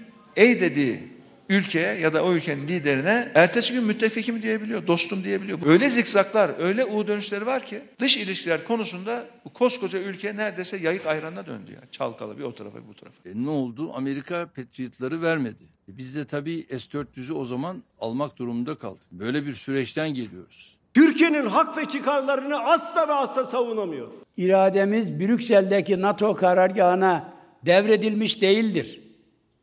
Nitekim kimden silah alıp alamayacağımızın mevzu bahisi NATO'nun bileceği, tayin edeceği bir konu da olamayacaktır. NATO zirvesi ve Erdoğan-Biden görüşmesinin Ankara'daki yankıları hemen bitecek gibi görünmüyor. Biz cevap verdiğimizde Osmanlı tokatıyla cevap veriyoruz. AK Parti Grup Başkan Vekili e, Muhammed Emin Akbaş'ın ifadesiydi. O zaman bu cümlelerden biz F-35'leri alacağımızı, S-400'ü istediğimiz gibi kullanacağımızı hani bunları anlıyoruz. Ya da Amerika Birleşik Devletleri ile bu görüşmeler iyi geçtiyse, olumlu geçtiyse Türkiye'nin kırmızı çizgileri karşı taraftan kabul görmüş. biz bunu anlıyoruz ya da neyi anlamamız gerektiğini açıkçası şaşırdık. Siyaseten kurulan cümleler mi, diplomasiye ya da bu görüşmelerin ruhuna, içeriğine ne kadar uyuyor? Orada verilmiş olan yanıtlar. Bunun takdirini ben size bırakayım. Bir izleyicimiz evet iş işten geçmeden topraklarımıza sahip çıkalım demiş. Topraklarımıza ne kadar sahip çıktığımızla ilgili bir haberimiz var. Belki izlediniz dün ana haberde. Eğer izlemediyseniz birazdan paylaşalım. Biz tarım alanlarımızı, verimli topraklarımızı ne kadar koruyoruz? Ne kadar ekiyoruz, ne kadar biçiyoruz? Yani bir karış toprağı bile ekeceğiz enflasyonla mücadelenin topraktan başladığını biliyoruz ya da öğrenmemiz gerekiyor diyordu e, Ali Ekber Yıldırım tarım yazarı. E, şimdi böyle bir yol mu izliyoruz yoksa o topraklar verimli topraklar birer birer böyle betonlaşıyor mu? Bunu hep birlikte konuşalım. Bir izleyicimiz yazmış ve özellikle de gündemde tutmaya çalıştığımız konulardan bir tanesi Tuğba Hicran Çapar. Ee, yine Twitter'dan yazıp gönderilmiş. Diyor ki Amine'ye umut ol. Amine kim? Amine bizim yine SMA'sız çocuklarımızdan bir tanesi ve yine sosyal medyada e, kampanyası devam eden e, çocuklarımızdan bir tanesi. Bunu bir hatırlatmış olalım. Bir evladımız Amine. Belki sosyal medyadan merak ederseniz, takip etmek isterseniz ya da bir katkıda bulunmak isterseniz sosyal medyadan Amine Amine Umut Ol e, diye bir etiket var ya da bir e, nasıl söyleyeyim bir sayfa var. Oradan takip edebilirsiniz. Bir çocuğumuz daha var. Onu da hemen paylaşalım sizlerle. E, ve o çocuğumuz da Didem Demir. O da SMA'sız çocuklarımızdan. Şimdi biz büyük ülkeyiz, güçlü ülkeyiz, öyleyiz, böyleyiz, şunu yaparız, bunu yaparız. Dünyada bütün ülkeler SMA'sız çocuklarına bir şekilde destek olmaya çalışıyor. Ama biz ya da bu aileler, bu çocuklar böyle kendi kaderlerine terk edilmiş gibi. Onlara hani devletin el atması gerekirken vatandaş bir dayanışma içinde o ailelerin yaşadığı yürek yangınını söndürmeye çalışıyor. Aileler ellerinden geldiğince valiliklerin de desteğini alarak kampanyalarla evlatlarını hayatta tutmaya çalışıyor. 2 milyon dolar paralarla o paraları toplamaya çalışıyor. Yine bebeğimizi de hatırlatmak istedim. Didem Demir. Şimdi devam edelim. Muhalefetin CHP lideri Kılıçdaroğlu Kılıçdaroğlu'nun dün meclis kürsüsünden sormuş olduğu soruyla hatta hani belki de kaçırmış olan izleyicilerimiz varsa biz o soruyu hem Karar Gazetesi'nde hem de e, Sözcü Gazetesi'nde manşetten görüyoruz. Bu 10 milyon euro kimin için istendi? Düşünün bir ülkenin İçişleri Bakanı çıkar televizyonlara der ki bir siyasetçiye her ay ben 10 bin dolar rüşvet gittiğini, para gittiğini biliyorum der. Ve Erdoğan adım gibi biliyorum. Rüşveti alanı çok iyi biliyor. Eğer onu ortaya çıkarıp görevine son vermezse rüşvet çarkının bir parçasıdır arkadaşlar. CHP lideri haftalardır sorduğu soruyu bir adım ileri taşıdı. Peker'den ayda 10 bin dolar alan siyasetçinin kim olduğunu Cumhurbaşkanı Erdoğan'ın iyi bildiğini söyledi. Muhalefet İçişleri Bakanı Süleyman Soylu'nun çıkışını suç örgütü liderliğinden aranan Peker'in iddialarını tartışmaya devam ediyor. Ayda kime 10 bin dolar para gönderiyorsa hangi siyasetçiye oradan sorsun. Rüşvet alan belli. Rüşveti veren belli. Ama beyefendi diyor ki ben elçiyim diyor. Kimin elçisisin? Elçiye zeval olmaz. Yani parayı ben aldım ama başka bir yere verdim. Daha üst makama verdim diyor. Kim o? Memuriyetle hayata başlamış bir insanın yüz milyonlarca dolara hükmeden bir ortam içerisinde olmasının hesabını kim soracak? Savcıya gideceğim ve söyleyeceğim. İçişleri Bakanı'na Türkiye Büyük Millet Meclisi Başkanı yazı yazdı. Kim bu siyasetçi? Aradan 15 günden fazla zaman geçti. Tık yok. Şimdi ben AK Partili kardeşlerime ve Milliyetçi Hareket Partili kardeşlerime seslenmek isterim. Siz hiç merak etmiyor musunuz bu her ay 10 bin dolar rüşvet alan siyasetçiyi merak etmiyor musunuz? Bu kul hakkı yiyen bu siyasetçiyi merak etmiyor musunuz? Ben de merak edeceğim sadece. Ve bu kişi, bu kişi AK Parti'nin kilit noktasında. Organize suç şebekeleriyle göğüs göğüse mücadele eden yegane parti biz. Sen atadın. Atadığın adama bir çağır kardeşim. Kim bu sahtekar adam? Her ay 10 bin dolar para alan adam. Muhalefet olarak neyin peşine düşeceğimizi şaşırdık. Her gün yeni bir skandal. Lağım, şimdi de bir gazetecinin bir iş adamından 10 milyon euro istediğine şahit oluyoruz. Muhalefet sadece Soylu'nun açıkladığı ama henüz yargının harekete geçmediği Peker'den ayda 10 bin dolar alan siyasetçi değil, yeni ortaya atılan başka bir iddiayı daha gündeme taşıdı. Bir gazetecinin yargıyı yönlendirmek için iş insanından 10 milyon euro istediği iddiası. Kılıçdaroğlu sosyal medyadan Vekiller Genel Kurulu'ndan ses yükseltti. Ankara'daki siyasi bir yapı için istiyor bu parayı. Çözeriz diyor. Ankara'da kimin için istendi bu para? Bilmek istiyorum. Savcılar ne zamana kadar işinizi yapmayacaksınız? Siz kafanızı kuma gömmüşsünüz. Hani o sizi savunan Veys Ateş var ya. Hani o Veys Ateş var ya 10 milyon TL'lerle dolarlarla çalışıyormuş. Parayla siz basını yönetiyorsunuz. Parayla yandaş basını ihya ediyorsunuz. Bize ahkam kesiyorsunuz. Bir gün gazetesiyle devam edeceğiz ama Twitter'dan gelen mesajlara baktığımızda iktidarın üst düzey memurları çifter çifter, üçer beşer bu maaşları alıyorlar ama memleketimizde ne kadar fazla işsiz var bunları görmüyorlar mı? İş işten geçmeden memleketin işsizlik sorununun çözülmesi gerekiyor. Türkiye'de TÜİK verilerine göre işte en son Nisan ayının işsizlik rakamlarını gördük ve sadece bir ayda Mart ayından Nisan ayına 275 bin kişinin işsiz kaldığını, işten çıkarma yasağının olduğu süreçte 275 bin kişinin işsiz kaldığını gördük. 4 milyon 511 bin kişi işsiz. Genç işsizlik %25.6 ama o kadar yetenekli insanlar, bürokratlar var ki onlar bir koltuklarında 2 değil 3 tane karpuzu belki de 5 tane karpuzu taşıyabiliyorlar. Ne kadar zor. Aslında biz onlara çok fazla mı yükleniyoruz? Onlar aslında ne kadar ulvi görevler yapıyorlar? Bu maaşları hak ediyorlar dememizi mi bekliyorlar? Bu ülkede işsizlik var ve bunun da hatırlatması. İş işten geçmeden başlığı altında konuşurken sizlerle Sariye Özkan iş işten geçmeden doğaya ve işsizlerimize sahip çıkalım. Evet müsilaj meselesini az sonra konuşacağız. E, bu konunun uzmanı olan bir isim birazdan yanımızda olacak. Bakıyorsunuz Çevre Bakanlığı'na, Çevre Bakanlığı'ndan verilen mesajlar e, bugün dünden bir hafta öncesine kadar daha temiz mi? Hani bunu soracağız. Tehlikeli atık veya e, toksik öncelikli özellikli olmadığını tespit ettik biz bu müsilajın. Öyle mi? Ve yine hani 2 yıl mı 40 yıl mı bunun bir kıyasını soralım. Biz bu Marmara Denizi'ni ne zaman öldürdük? Nasıl bu hale getirdik? Kanal İstanbul meselesi ne olacak? Tüm arıtma tesisleri sürekli atık izleme sistemi ile takip edilecek. Şimdiye kadar acaba neden yapılmadı? Soracağımız konulardan bir tanesi bu olacak. Bir gün gazetesine bakalım. Bir gün gazetesinde beton dolduğu deniz küstü Kocaeli balıkçılar dert dedikleri müsilaja iki önemli sebep gösteriyor. Onlara göre Marmara'yı bitirme noktasına getiren deniz dolgusu ve yanlış atık politikaları.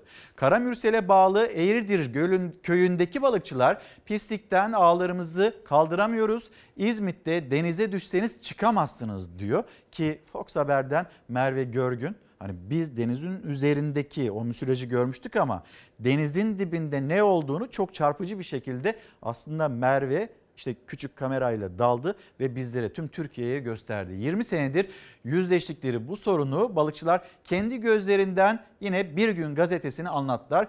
Manşete hemen bakalım. Tek yol bağımsız Türkiye NATO toplantısında Türkiye'ye bir kez daha jandarmalık görevi tarif ediliyor ki az önce muhalefetin itirazlarını duydunuz. Erdoğan'ın sıkıştığı alandan kurtulmak için imza attığı metinler ülkeyi daha çok riskli, bölge, riskli bölgelere taşıyor. Ve şimdi yine bir çevre haberi arılar. Arılar yavaş yavaş farkındaysanız tabiatta yok oluyor. Bunun gerekçesi kuraklık olarak izah ediliyor.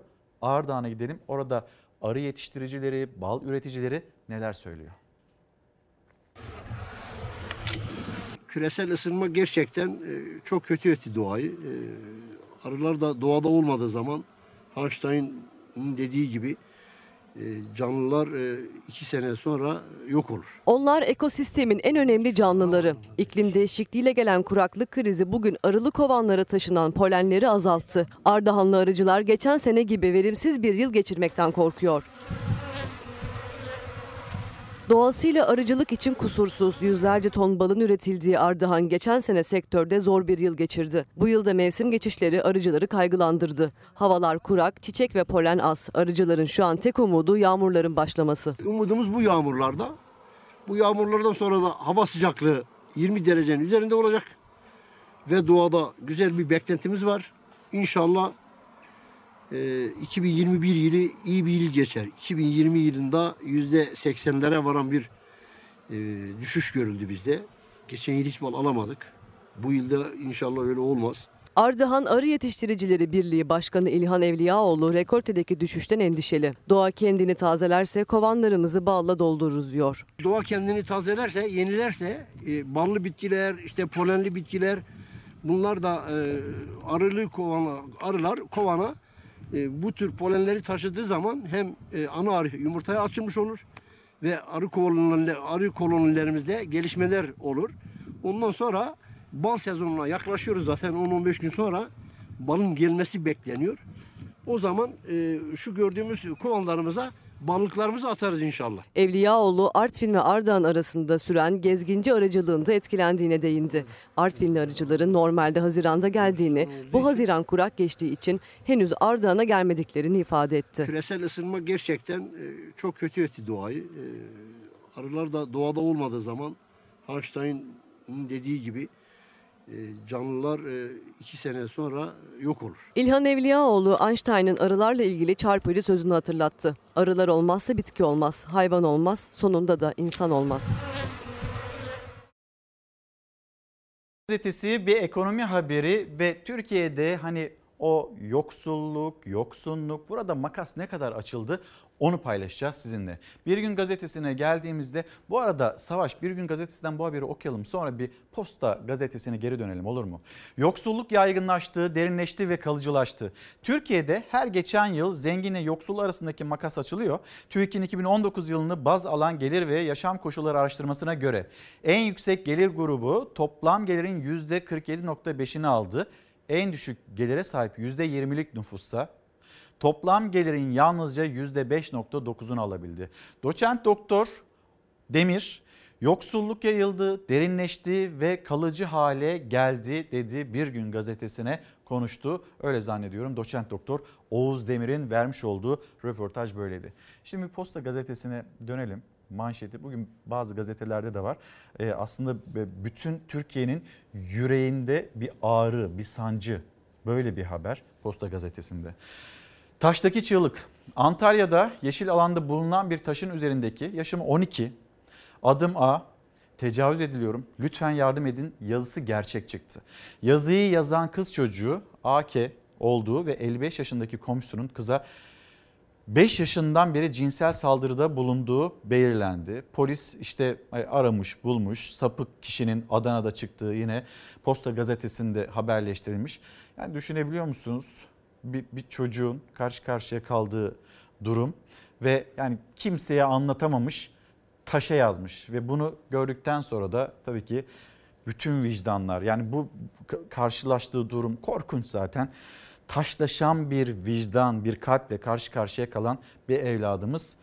Böyle bir haber neyse ki o kişi de yakalanmış. Şimdi o çocuğumuzu nasıl hayata tekrar rehabilite edeceğiz? Bu önemli, bu çok kıymetli. Korkusuz gazetesi, akşam e, gazetesi, sabah gazetesi, Yeni Çağ gazetesi hepsine böyle yavaş yavaş bakarken Korkusuz gazetesinde yine ekonomi haberiyle devam edelim. CHP'li başkan bu fotoğraflarla krizin boyutunu gösterdi. İcra dosyaları mutfağa taştı. İktidar salgında destek yerine borç verince çok sayıda vatandaş icralık oldu. İcra müdürlüklerinde dosya koyacak yer kalmadı. Çok çarpıcı bir haber. Ümran Avcı Korkusuz gazetesinden haberleştirdi. Okuyucularıyla paylaştı gazete. Salgın döneminde üst üste yaşanan iflaslar yüzünden çok sayıda vatandaş borcunu ödeyemeyip, ödeyemeyip icralık oldu.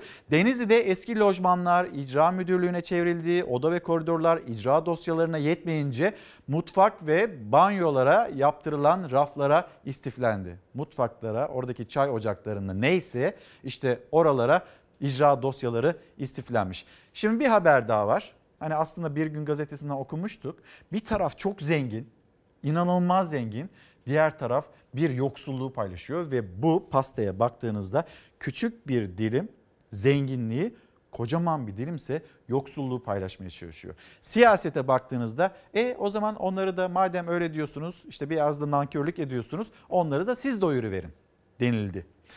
40 aile İstanbul Boğazı'nda satılık yalı arıyor. Zengin yalı derdinde. Hemen altına inelim. fakir ekmek derdinde. TÜİK verileri Türkiye'de gelir adaletsizliğini yine gözler önüne serdi. Pandemi yılı olan 2020 yılında Türkiye'de zengin daha da zenginleşti, fakir daha da fakirleşti. Şimdi siyasetin konuştuğu boyutuyla değil de biz o yoksunluğa bakalım. Yoksunluk haberini hemen sizlerle bir paylaşalım. Eşit dağılmıyor, adil dağılmıyor. Her geçen gün daha da bozuluyor bu dağılım. Eti ayda alıyoruz. Öyle idare ediyoruz. O da çocuklar var, okuyorlar, mecbur yemek zorundalar. Proteini almak zorundalar. Artık bu düzen yani zenginin daha çok zengin olduğu, fakirin iyice yere battığı bir düzen oldu. 57 yaşındaki Nebahat Çalışkan'ın da uzmanların da anlattığı rakamları doğruluyor TÜİK. Yoksulluk her geçen yıl artıyor. Yani eski Çalışma Bakanı'nı TÜİK rakamları da yalanlıyor. Türkiye'de yoksulluk uluslararası dokümanlarda da ifade edildiği gibi artık Türkiye için sorun olmaktan kalktı. TÜİK 2020 gelir ve yaşam koşulları araştırmasını yayınladı. Araştırmaya göre 18 milyon kişi yoksulluk içinde yaşam mücadelesi veriyor. O yoksullukla birlikte ihtiyaçlarından yoksun kalanların sayısı da arttı. 9 maddenin baz alındığı hesaplamada en az 4'ünü karşılayamayanların oranı %26,3'ten %27,4'e yükseldi. Hani şu olur. Bir sene işler kötü geç, geçmiştir, kötü gitmiştir de bir sonraki sene çıkmıştır oradan. Artık orada da kalıcılık başlamış durumda. Bu daha tehlikeli. Yani yoksunlukta kalıcılık. Evde acil bir ihtiyaç olsa, mesela kombi bozulsa, yenisini alır Ay yok hemen alamayız kızım. Yenisini nasıl alalım hemen?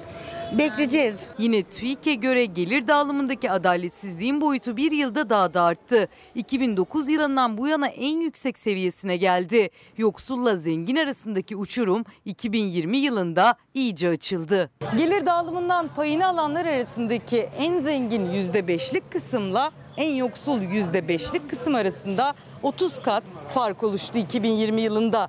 Gelir dağılımındaki adaletsizlik büyüdü. Yoksul pazarda etiket hesabı yaparken zenginliğine zenginlik katan %5'lik kısımsa hesabı, fiyatları hiç sorgulamıyor. Artık ev sahibi olmak, araba sahibi olmak hiç zor değil. Üst tabakayla alt tabaka, tabaka arasında orta bir şey kalmadı yani. Hani bakıyorsun üstteki çok yiyor, içiyor. Alttaki ı-ı, hiçbir şey yok yani. TÜİK'in rakamları da uzayıp giden halk ekmek ve ucuz et kuyruklarının kağıda dökülmüş hali aslında. Araştırmaya göre Türkiye'deki orta sınıf kavramı son verilerle neredeyse kalmadı. Çalışan da yoksullaşıyor. Buradaki asıl sorun bu. Yani işsiz zaten yoksul ama iş sahibi olan da yoksullaşıyor. Kim zenginleşiyor? Zaten hali hazırda zengin olan daha zenginleşiyor. Özellikle pandemi döneminde yaşanan gelir adaletsizliği ile beraber tüketiciler evindeki beyaz eşyadan vazgeçmek zorunda kaldı. Spotçular tamamen evden çıkarılan ikinci el beyaz eşyalarla dolu. Bulaşık makinesi, çamaşır makinesi hatta buzdolabını, televizyonunu dahi satmak zorunda kalan tüketiciler var. İşte yaşanılan bu. Şimdi hemen bir mola vereceğiz. Dönüşte de konuklarımızla karşınızda olacağız. Efendim bir kez daha günaydın. Çalar Saat devam ediyor. Misafirimiz geldi. Akademisyen yazar Kubilay Kaptan. Birazdan müsilaj meselesini konuşacağız. Hocam günaydın. Günaydınlar. Hoş çok sağ geldiniz. olun. Hoş Trafiğin de bulduk. azizliğine uğradınız galiba. Feci, Nasıl? felaket Trafik bir trafik var. Yağmur yağsa da yağmasa da İstanbul kaos gerçekten trafik anlamında. Çözülmesi gereken sorunlardan bir Kesinlikle, tanesi de bu. kesinlikle. Ama biz bugün müsilajı konuşacağız. Konuşmadan önce şimdi İtalya, Sicilya bölgesi, Etna Yanardağ tekrar Hay hay. böyle faaliyete geçti. Tamam. Bununla ilgili bir haberimiz var. Aktaralım, devam edelim.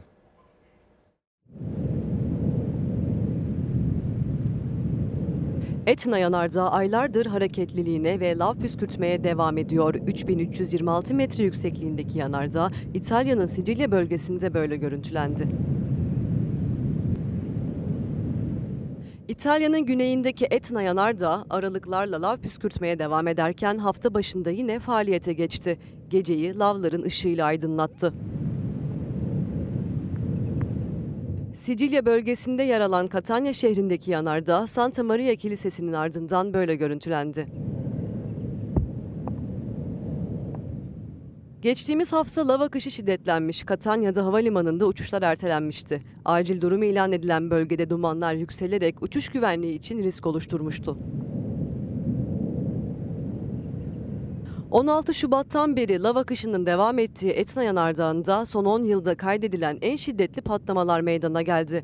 23 Şubat'ta yaşanan patlamada lavlar 4000 metre yüksekliğe kadar çıkmıştı. Kubilay Kaptan hocamızla şimdi konuşacağız müsilaj meselesini. Hocam şimdi bu Evet. müsilaj meselesi bir meymenetsizlik mi? Hani öyle tarif edildi. Evet. O yüzden soruyorum. Evet. İki yıllık mesele mi? Evet. Kaç yıllık mesele? Evet. Bize bir anlatır mısınız? Ne yaşıyoruz biz? Hay hay. Sondan başlayayım. İstiyorsanız 3 döneme ayıralım. Lütfen. Ben 1960'tan başlatmak istiyorum. Eski bir tarih. Neden? Çünkü 1960'ta özellikle İstanbul'a beraber Marmara bölgesinin etrafına yoğun bir göç yaşanmaya başlandı. Neden? Çünkü kentleşme arttı. İnsanlar buraya gelip umut elde etmek istedi. Tabii göçün artması binaya ihtiyaç doğurdu.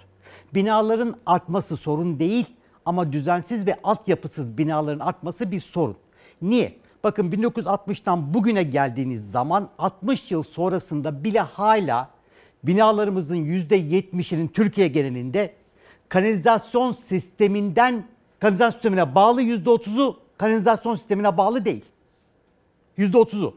Bu bağlı olanların da %60'ı yani neredeyse yarısından biraz fazlası arıtılmadan Marmara Denizi'ne veriliyor.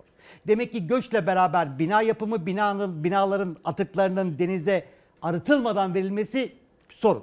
Yani Sonra- 2 yıllık değil de 50 yıllık bir geçmişten söz Kesinlikle. ediyorsunuz. Bunun 60 yıllık geçmişi var. 60 yıllık. 60 yıl önce anlayabilirim. Yani yeterli arıtma tesisi yoktu, teknolojisi yoktu ama bugün verdiğim bu rakam bugün için geçerli.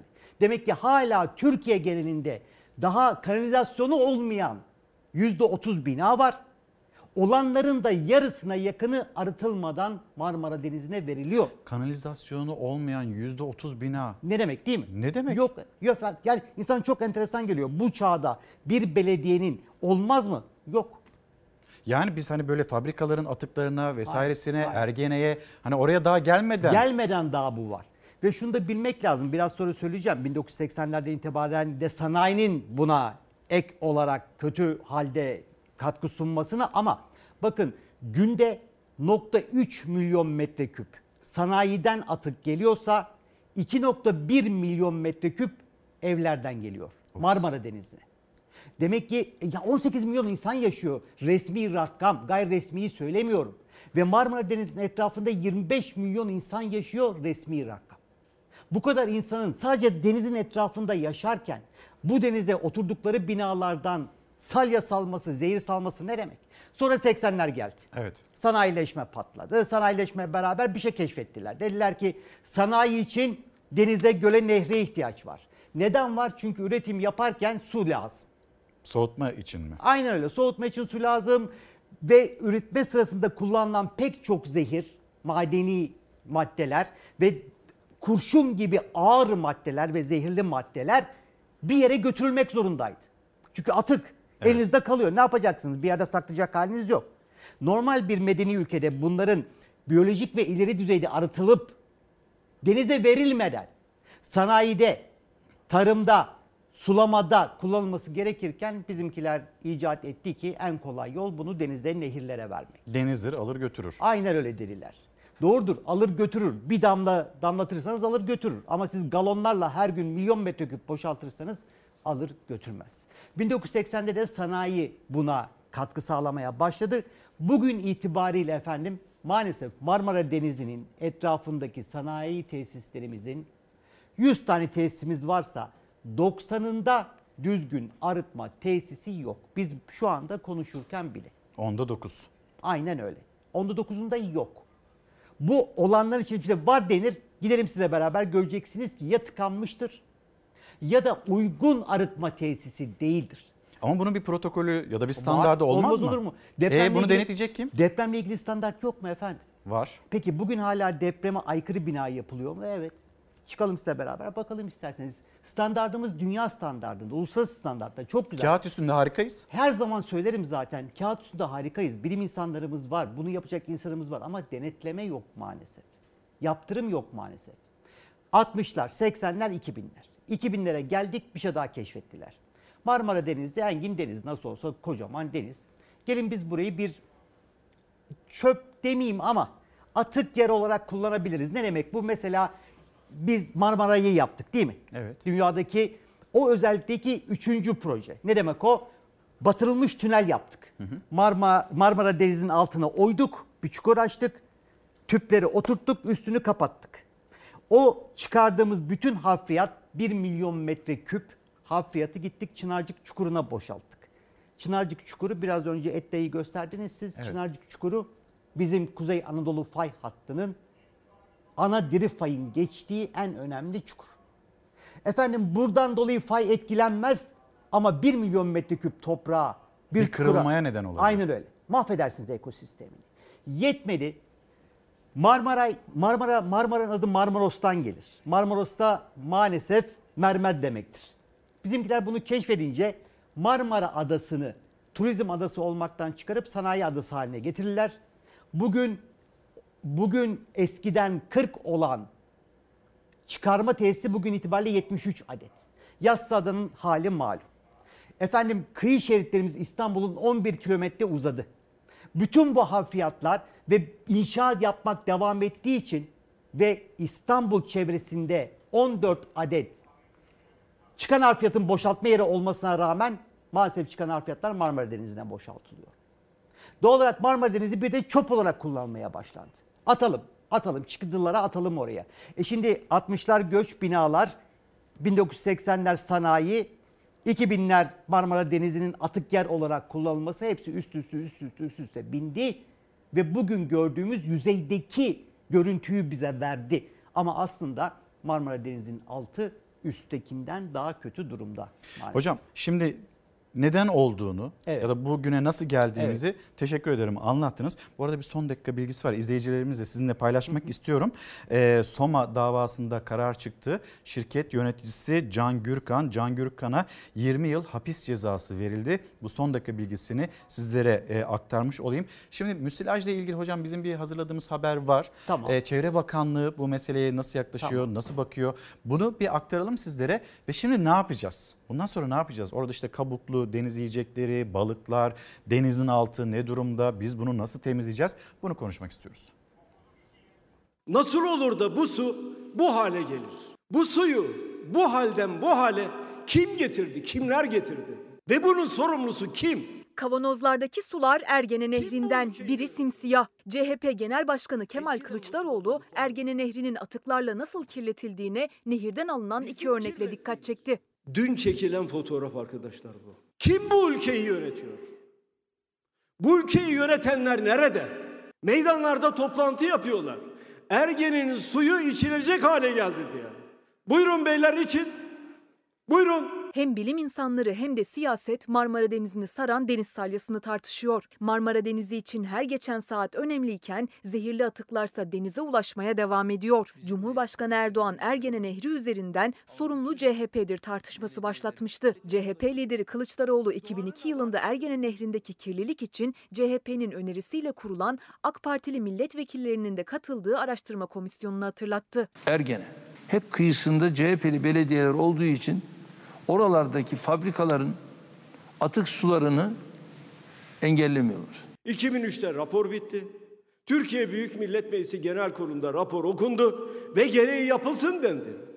Cezalar yetersiz, ağır cezalar getirin ki nehir kirlenmesin. Geldi mi? Gelmedi. Trakya Su Kanalizasyon ve Katı Atık Genel Müdürlüğü kurulsun deniyor. Kuruldu mu? Kurulmadı. Hangi gerekçeyle kurulmadı? Her yere para buluyorsunuz. Şatafata para buluyorsunuz. Bir eliniz yağda, bir eliniz balda. Peki bu suyu kurtarmak için, bu doğayı kurtarmak için neden bu genel müdürlüğü kurmadınız? Buyurun. AK Parti'nin çevre konusundaki ustalık eseri budur. Müsilaj. Bunun tek sorumlusu AK Parti'dir. Deniz salyası İstanbul Büyükşehir Belediyesi'nin meclis toplantısında da gündemdi. Bir gün sonrasında da İstanbul'da Marmara Denizi Koruma Eylem Planı Koordinasyon Kurulu'nun ilk toplantısı yapıldı. Tüm atık su arıtma tesislerine sürekli atık su izleme sistemi getiriyoruz. Bu yapılan toplantılar tabii ki yapılmalı, bu organizasyonlar tabii ki devam etmeli. Ama bir taraftan da denizde e, bizden imdat bekleyen, yardım bekleyen canlılar var. Masa başından neyi kurtardık şimdiye kadar ki Marmara'yı kurtarabilelim?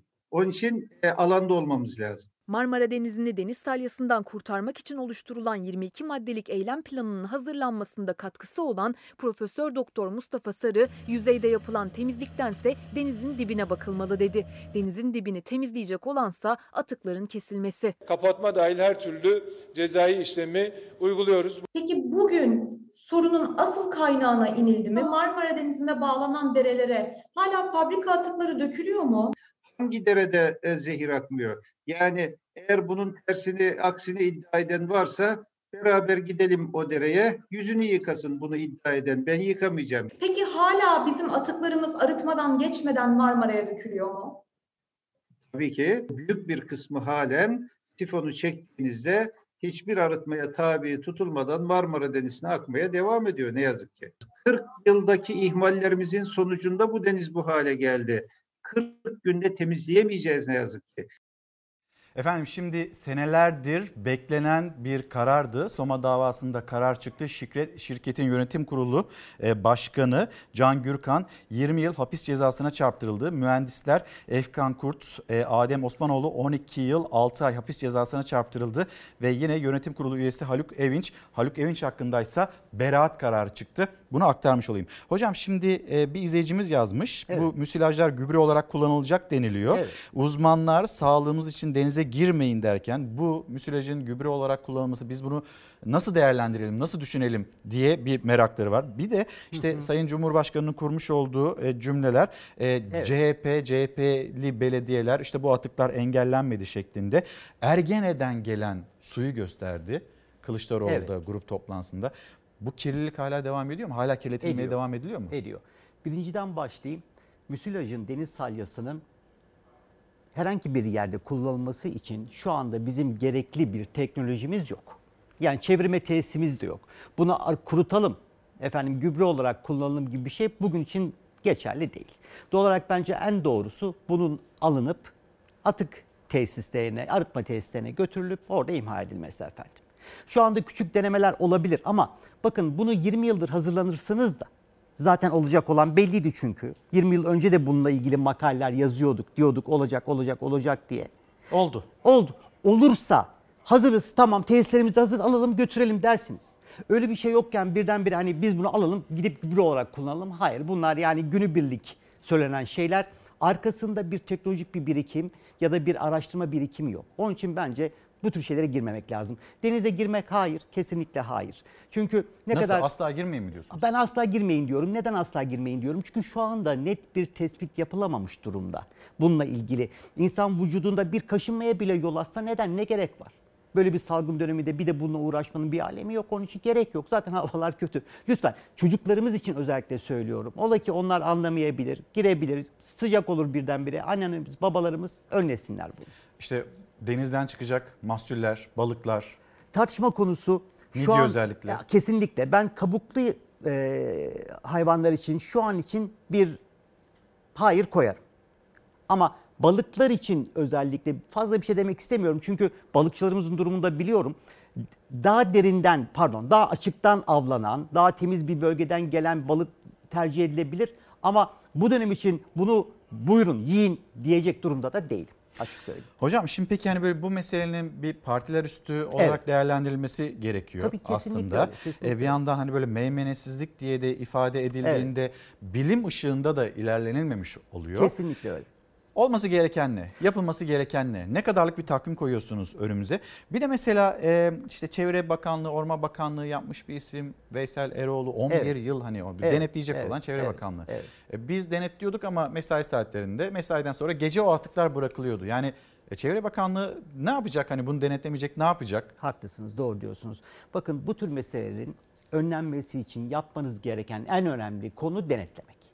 Denetlemek ve yaptırım uygulamak kim olursa olsun gözünün yaşına bakmadan çünkü kirlettiğiniz şey ortak geleceğimiz. Onun için ben bazen baktığım zaman CHP, AKP çok da önemli değil. Ee, üzülüyorum gerçekten. Çünkü bunu hep beraber siz, ben ortak kullanan ve Türkiye'nin de ortak mirası olan ve dünyada eşsiz bir denizden bahsediyoruz. Herhangi bir bilim insanıyla dünyada konuşun. Marmara Denizi dendiği anda o falan diyecektir der. Neden? Neden? Şunun için çünkü Marmara Denizi milyon yıllık geçmişi olan göle dönüşen, donan tamamen donan buzul çağlarında tekrar denize dönüşen, tekrar göle dönüşen böyle bir evrim geçiren ve içinde çok farklı bitkileri bir bir yaşamı barındıran canlı bir varlık bir ekosistem. Şimdi biz ekosistemin orasına burasına vura vura vura vura zehirliye zehirliye ekosistemi çökerttik. Doğal olarak dünya miraslarından birisini de yok etmeye başladık. Şimdi bunun çaresi sorulduğu zaman çaresi zaten 60 yıl önce, 40 yıl önce, 20 yıl önce farklı aşamalarda başlamalıydı. Başlamadığı için bugünkü durumu deniz yüzeyinde ve deniz altında bazı şeyleri görüyoruz. Çare nedir diye sorduğunuz zaman Evet. ise çare şu. Bakın acı olan şu. Bütün bunlar konuşulurken ve bakanlığımız aslında doğru maddeleri de koyarken ne kadar iyi niyetli olunursa olunsun hala şu anda inşaatlardaki harfiyatlar Marmara Denizi'ne, sanayideki zehir Marmara Denizi'ne akmaya devam ediyor. Bence ilk önce yapılması gereken bunları durdurmak.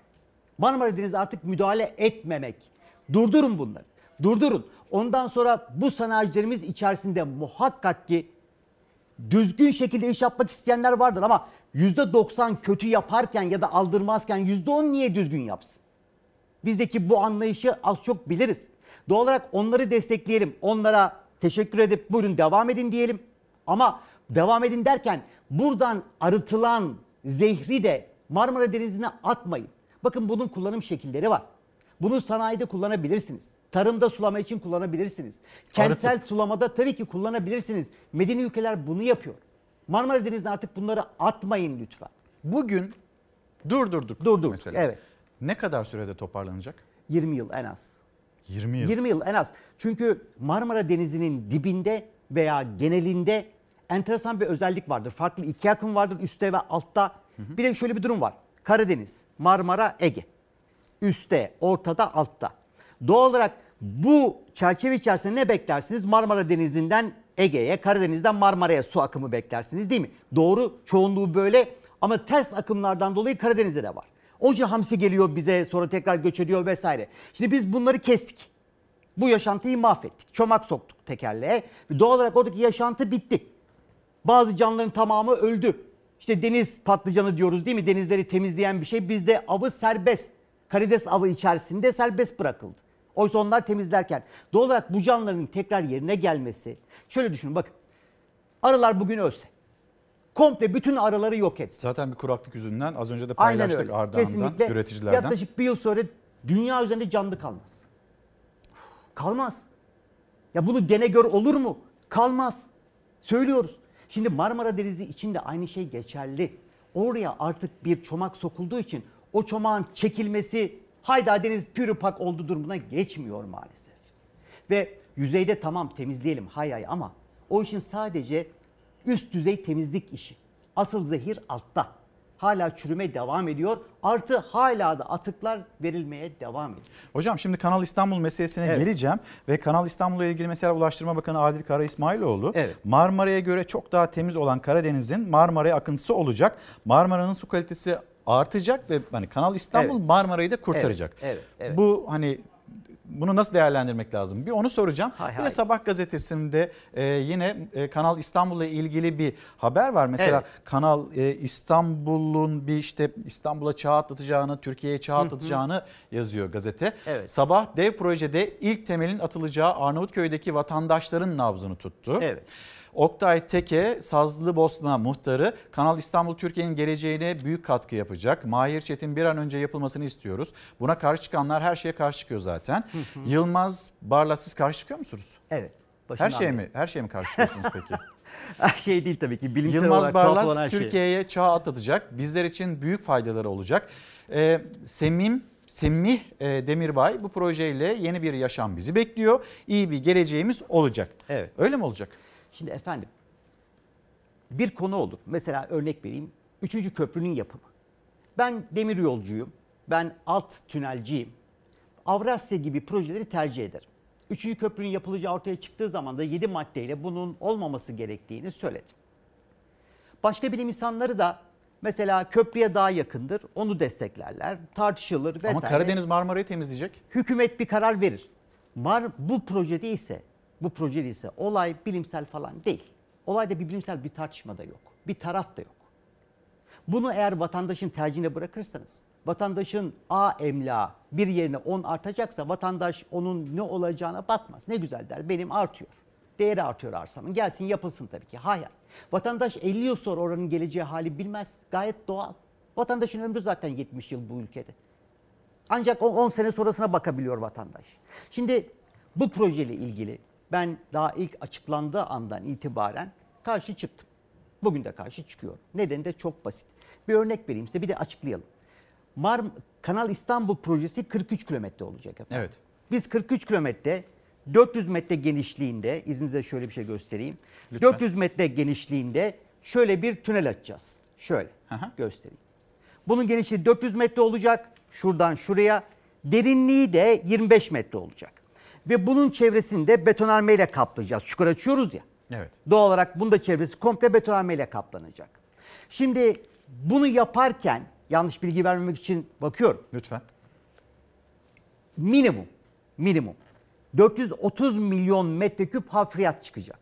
Nereye gidecek bu hafriyat? Nereye gidecek bu hafriyat? Marmara Denizi'ne gidecek. Zaten oraya da gideceğini söylediler. Hatta dediler ki biz kıyı şeridine boşaltacağız. Yani Marmara Denizi'nin içine değil kıyı şeridine. Ya isterseniz kıyı şeridine boşaltın.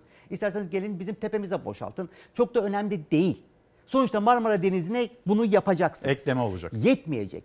Bunun etrafında şu gördüğünüz kalanın etrafındaki asıl amacımız nedir? Nedir asıl amaç Allah aşkına? Yani ilk başta işte bu çok güzel stratejik konuları ben bilmem politik konular ama şunu biliyorum zaten söylendi.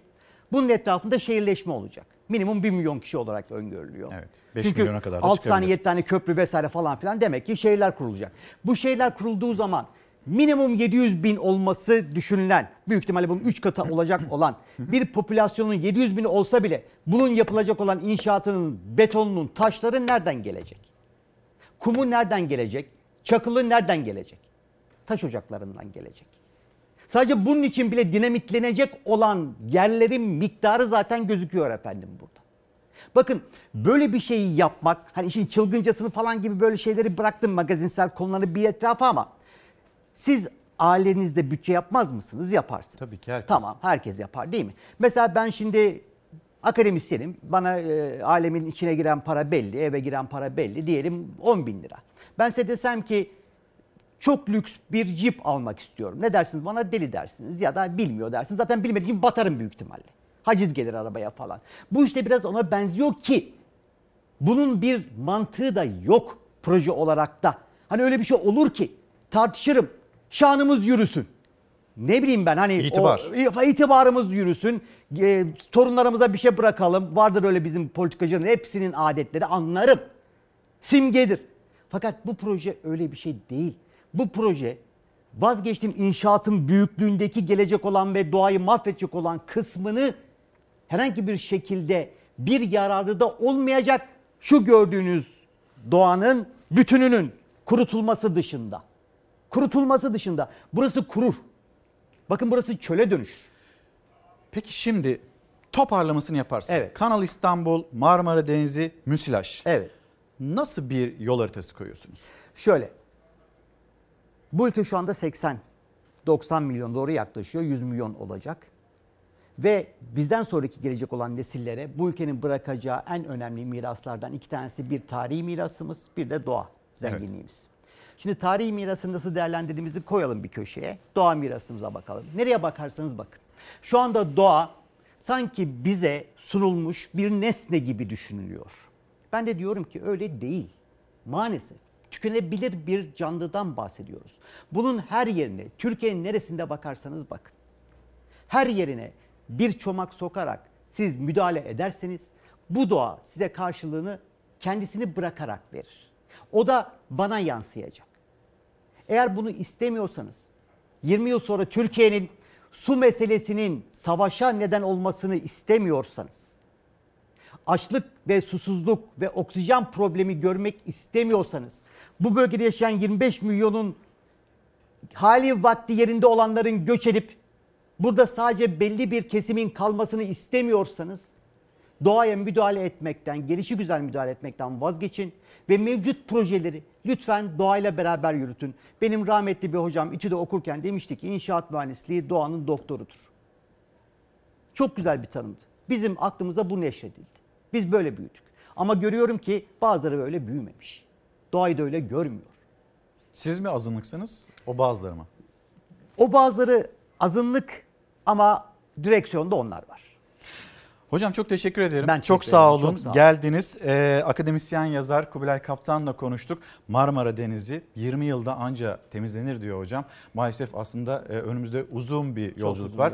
bir yolculuk 50-60 yılda kirlettik. 20 yılda da Marmara Denizi'ni anca temizleriz. Eğer eğer bugünden itibaren o adım atılırsa. Hocam ben size teşekkür edeyim. Sizi çok teşekkür ederim. uğurlarken Çok bir yandan da topraklarımızı kaybediyoruz. Bunun hatırlatması.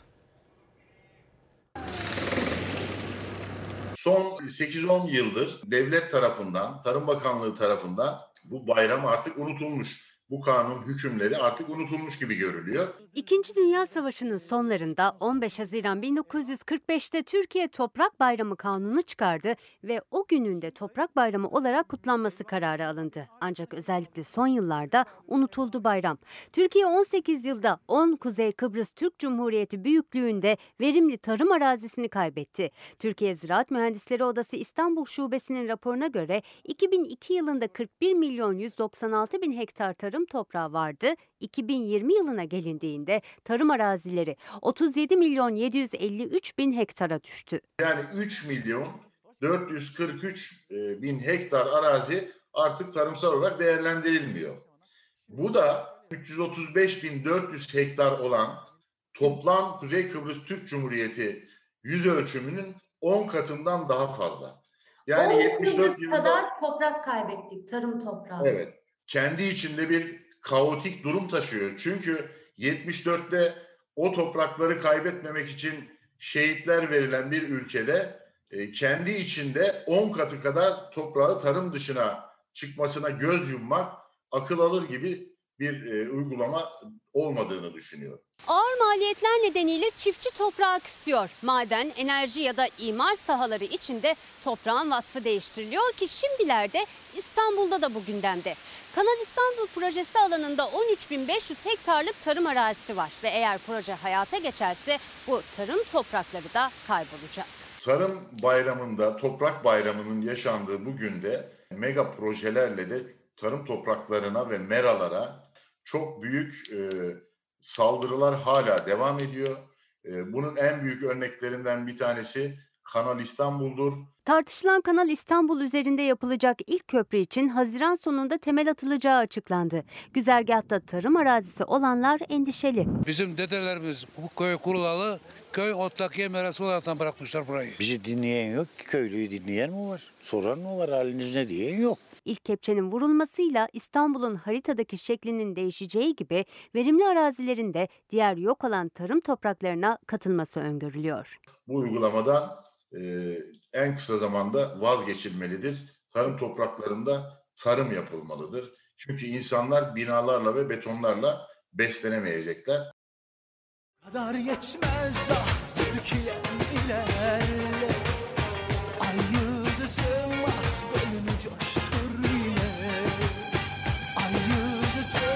yıldızım at golünü coştur yine. Arar buluruz izini bilirsin. Sürgeriyiz biz. Hem yazında hem kışında. Nerede olsan seninleyiz Bir oluruz yolunda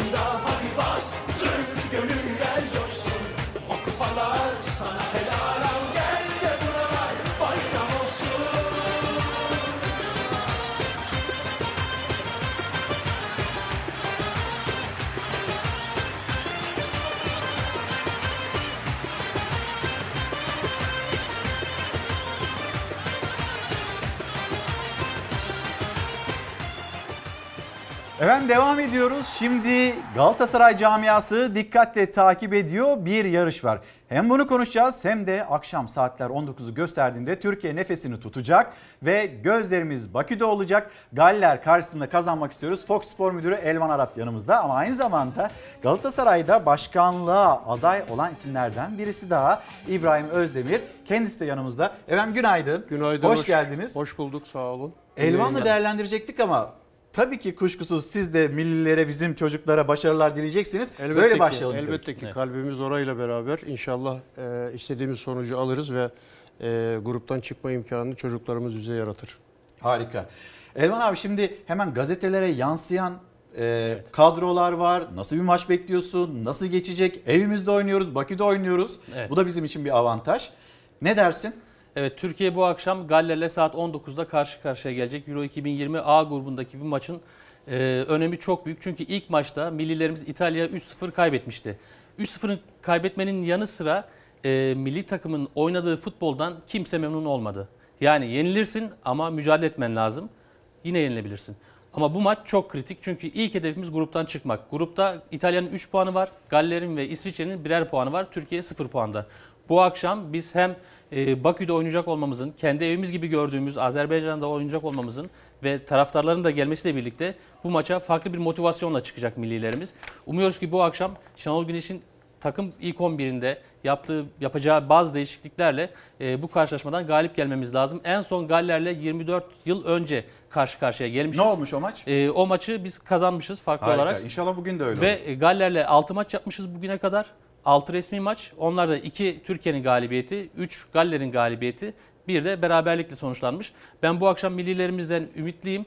E, tüm Türkiye'nin kalbi bu akşam saat 19'da Bakü'de oynanacak milli maçta olacak ve e, takımımıza şu an başarılar diliyorum. Teşekkürler Elvan abi. Şimdi efendim tabii siz de bu Avrupa Şampiyonası'nı dikkatle takip ediyorsunuzdur. Tabii yani ki. eğer seçilirseniz oradan belki gözünüze kestirdiğiniz yıldızlar da vardır. Evet. Ee, şimdi Galatasaray'daki e, yarışa geçecek olursak taraftarın en çok sorduğu sorulardan bir tanesi. Dün e, Metin Bey'e de sorduk. Yani rakiplerinizden birisine de sorduk.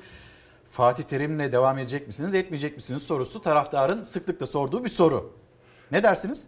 E, Vallahi biz Fatih Hoca ile alakalı görüşlerimizi çok sıkça dile getiriyoruz. Fatih Terim Galatasaray'ın bir değeridir. Fatih Terim Galatasaray'a e, birçok e, şampiyonluklar kazandırmış değerli bir evladımızdır. O konuda hiç kimsenin şüphesi yok. Ama biz Fatih Terim'le alakalı konuda e, bir e, açıklama yapılması e, ricasında bulunduk.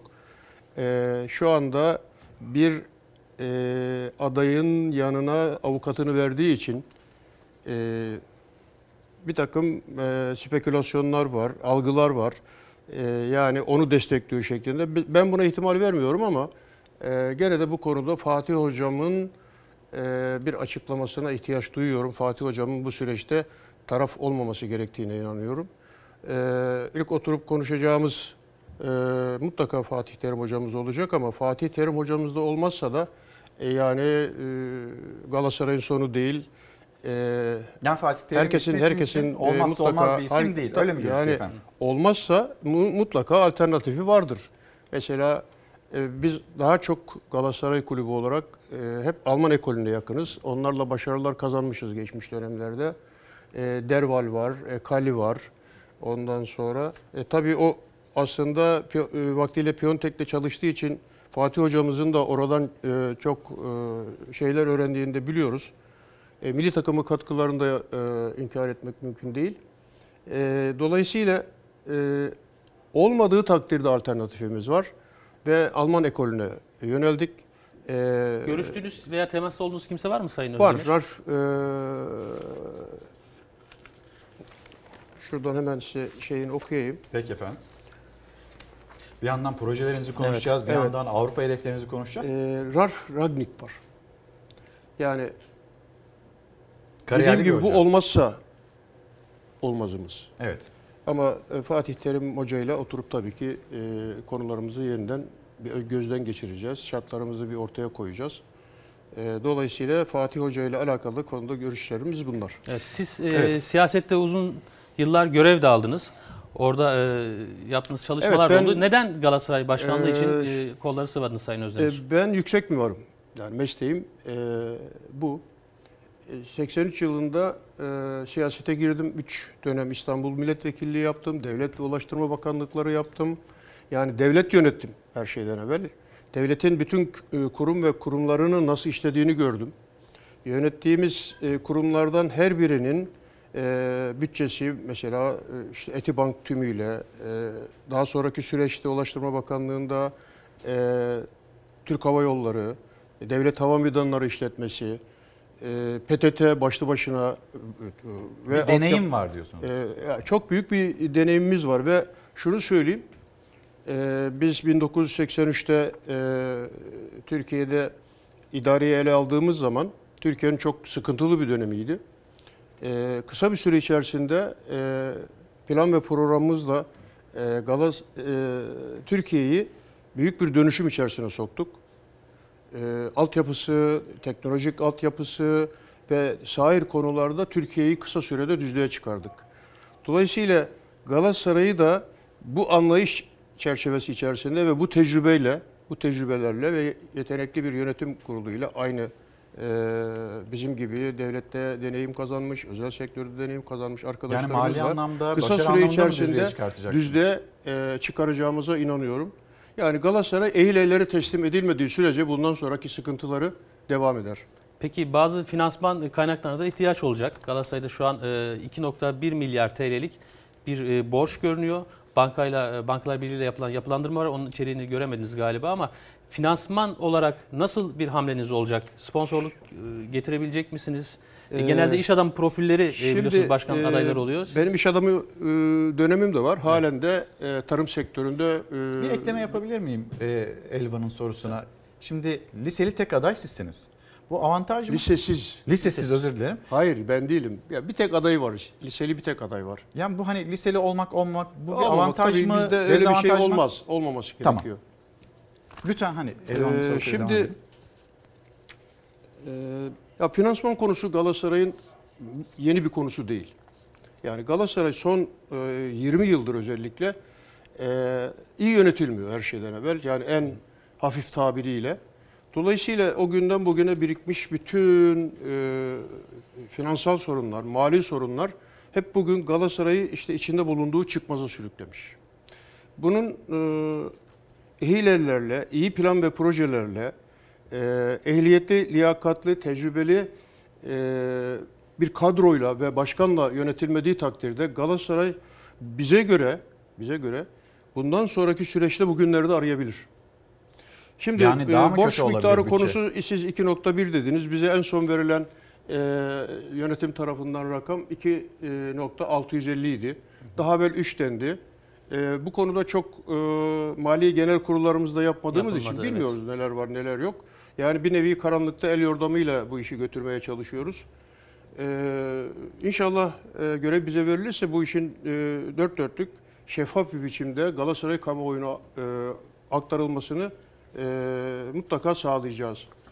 E, Galatasaray markasıyla zaten e, bu paraları Bir e, potansiyel var zaten. ya müthiş bir potansiyel var. Galatasaray'ın potansiyeli Türkiye'de hiçbir kulüpte yok. Türk sporunun lokomotifi, futbolunun lokomotifi, Avrupa'da en büyük başarıları kazanmış, e, Süper Lig e, şampiyonu, UEFA şampiyonlukları kazanmış bir, takım, bir takımız. Dolayısıyla Galatasaray markası e, her şeyin üstünde ve e, en büyük asetimiz o bizim. Dolayısıyla para bulma konusunda Galatasaray'ın da bizlerin hiçbir sıkıntısı olmaz. E, yeter ki Galatasaray ehil ellerde e, yönettiği e, kurumların nasıl yönetileceğinin, bu kadar büyük bir potansiyelin nasıl yönetileceğini e, iyi bilen ellerde olması lazım. E, biz bunları mesela bizim her bir yönettiğimiz kurumun bütçesi Galatasaray'ın 3-5 misli e, üstünde bütçeleri biz yönettik. Alnımızın akıyla yönettik, tertemiz yönettik, şaibesiz yönettik. Dolayısıyla e, bu anlayış içerisinde Galatasaray'ı da kısa süre içerisinde düzlüğe çıkaracak plan ve e, projelerimiz var. Ve e, herkes görecek ki iş ehil ellere teslim edildiğinde Galatasaray ne kadar güzel yönetiliyor.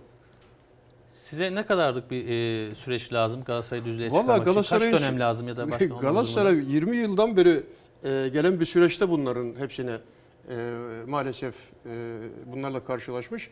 Şimdi bunu belli bir süre içerisinde e, hani siyasette olduğu gibi 100 gün, 200 gün, 500 günlük süreçler vermek mümkün değil. Bir kere ta- tam şeyi görmemiz lazım.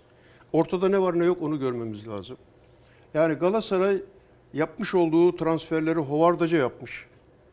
Ee, bilinçli yapmamış. Günün şartlarına uygun e, işte nam olsun, şam ol- e, şan olsun e, ve de e, nasıl olsa bu para benim cebimden çıkmıyor, Galatasaray'ın cebinden çıkıyor anlayış içerisinde olmuş. Çünkü bugüne kadar kim gelmişse Galatasaray'dan bir tek kuruş alacağı yoktur.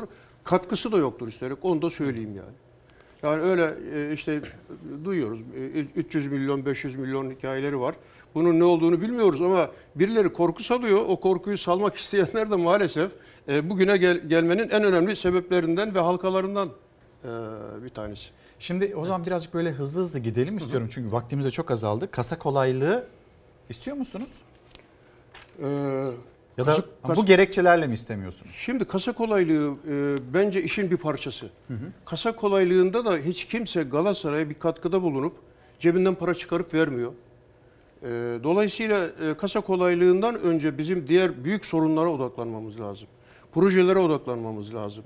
Galatasaray'ın elbette ki ilk geldiğimiz zaman ödenmesi gereken borçları varsa onu hiçbir e, şekilde geri bırakmadan, kimseyi mağdur etmeden öderiz. Onda hiçbir sıkıntımız da yok. Ee, o konuda e, rahatlıkla biz bunun altından kalkarız diye bütün camiaya söz verebilirim. Son bir soru. Evet, e, genel kurul üyeleri arasında e, bazı gruplaşmalar var. Size böyle bir şey geldi mi? Mesela işte 300 oyu olan, 500 oyu olan veya sizden yönetimde koltuk isteyen, e, buna benzer şeyler yaşandığını duyuyoruz. Siz böyle bir şey şahit Ee, oldunuz mu? Şöyle söyleyeyim bize öyle bir e, teklifte gelen hiç kimse olamaz. Yani 300 oy 500 oy da kimse de yok. Ayrıca söyleyeyim.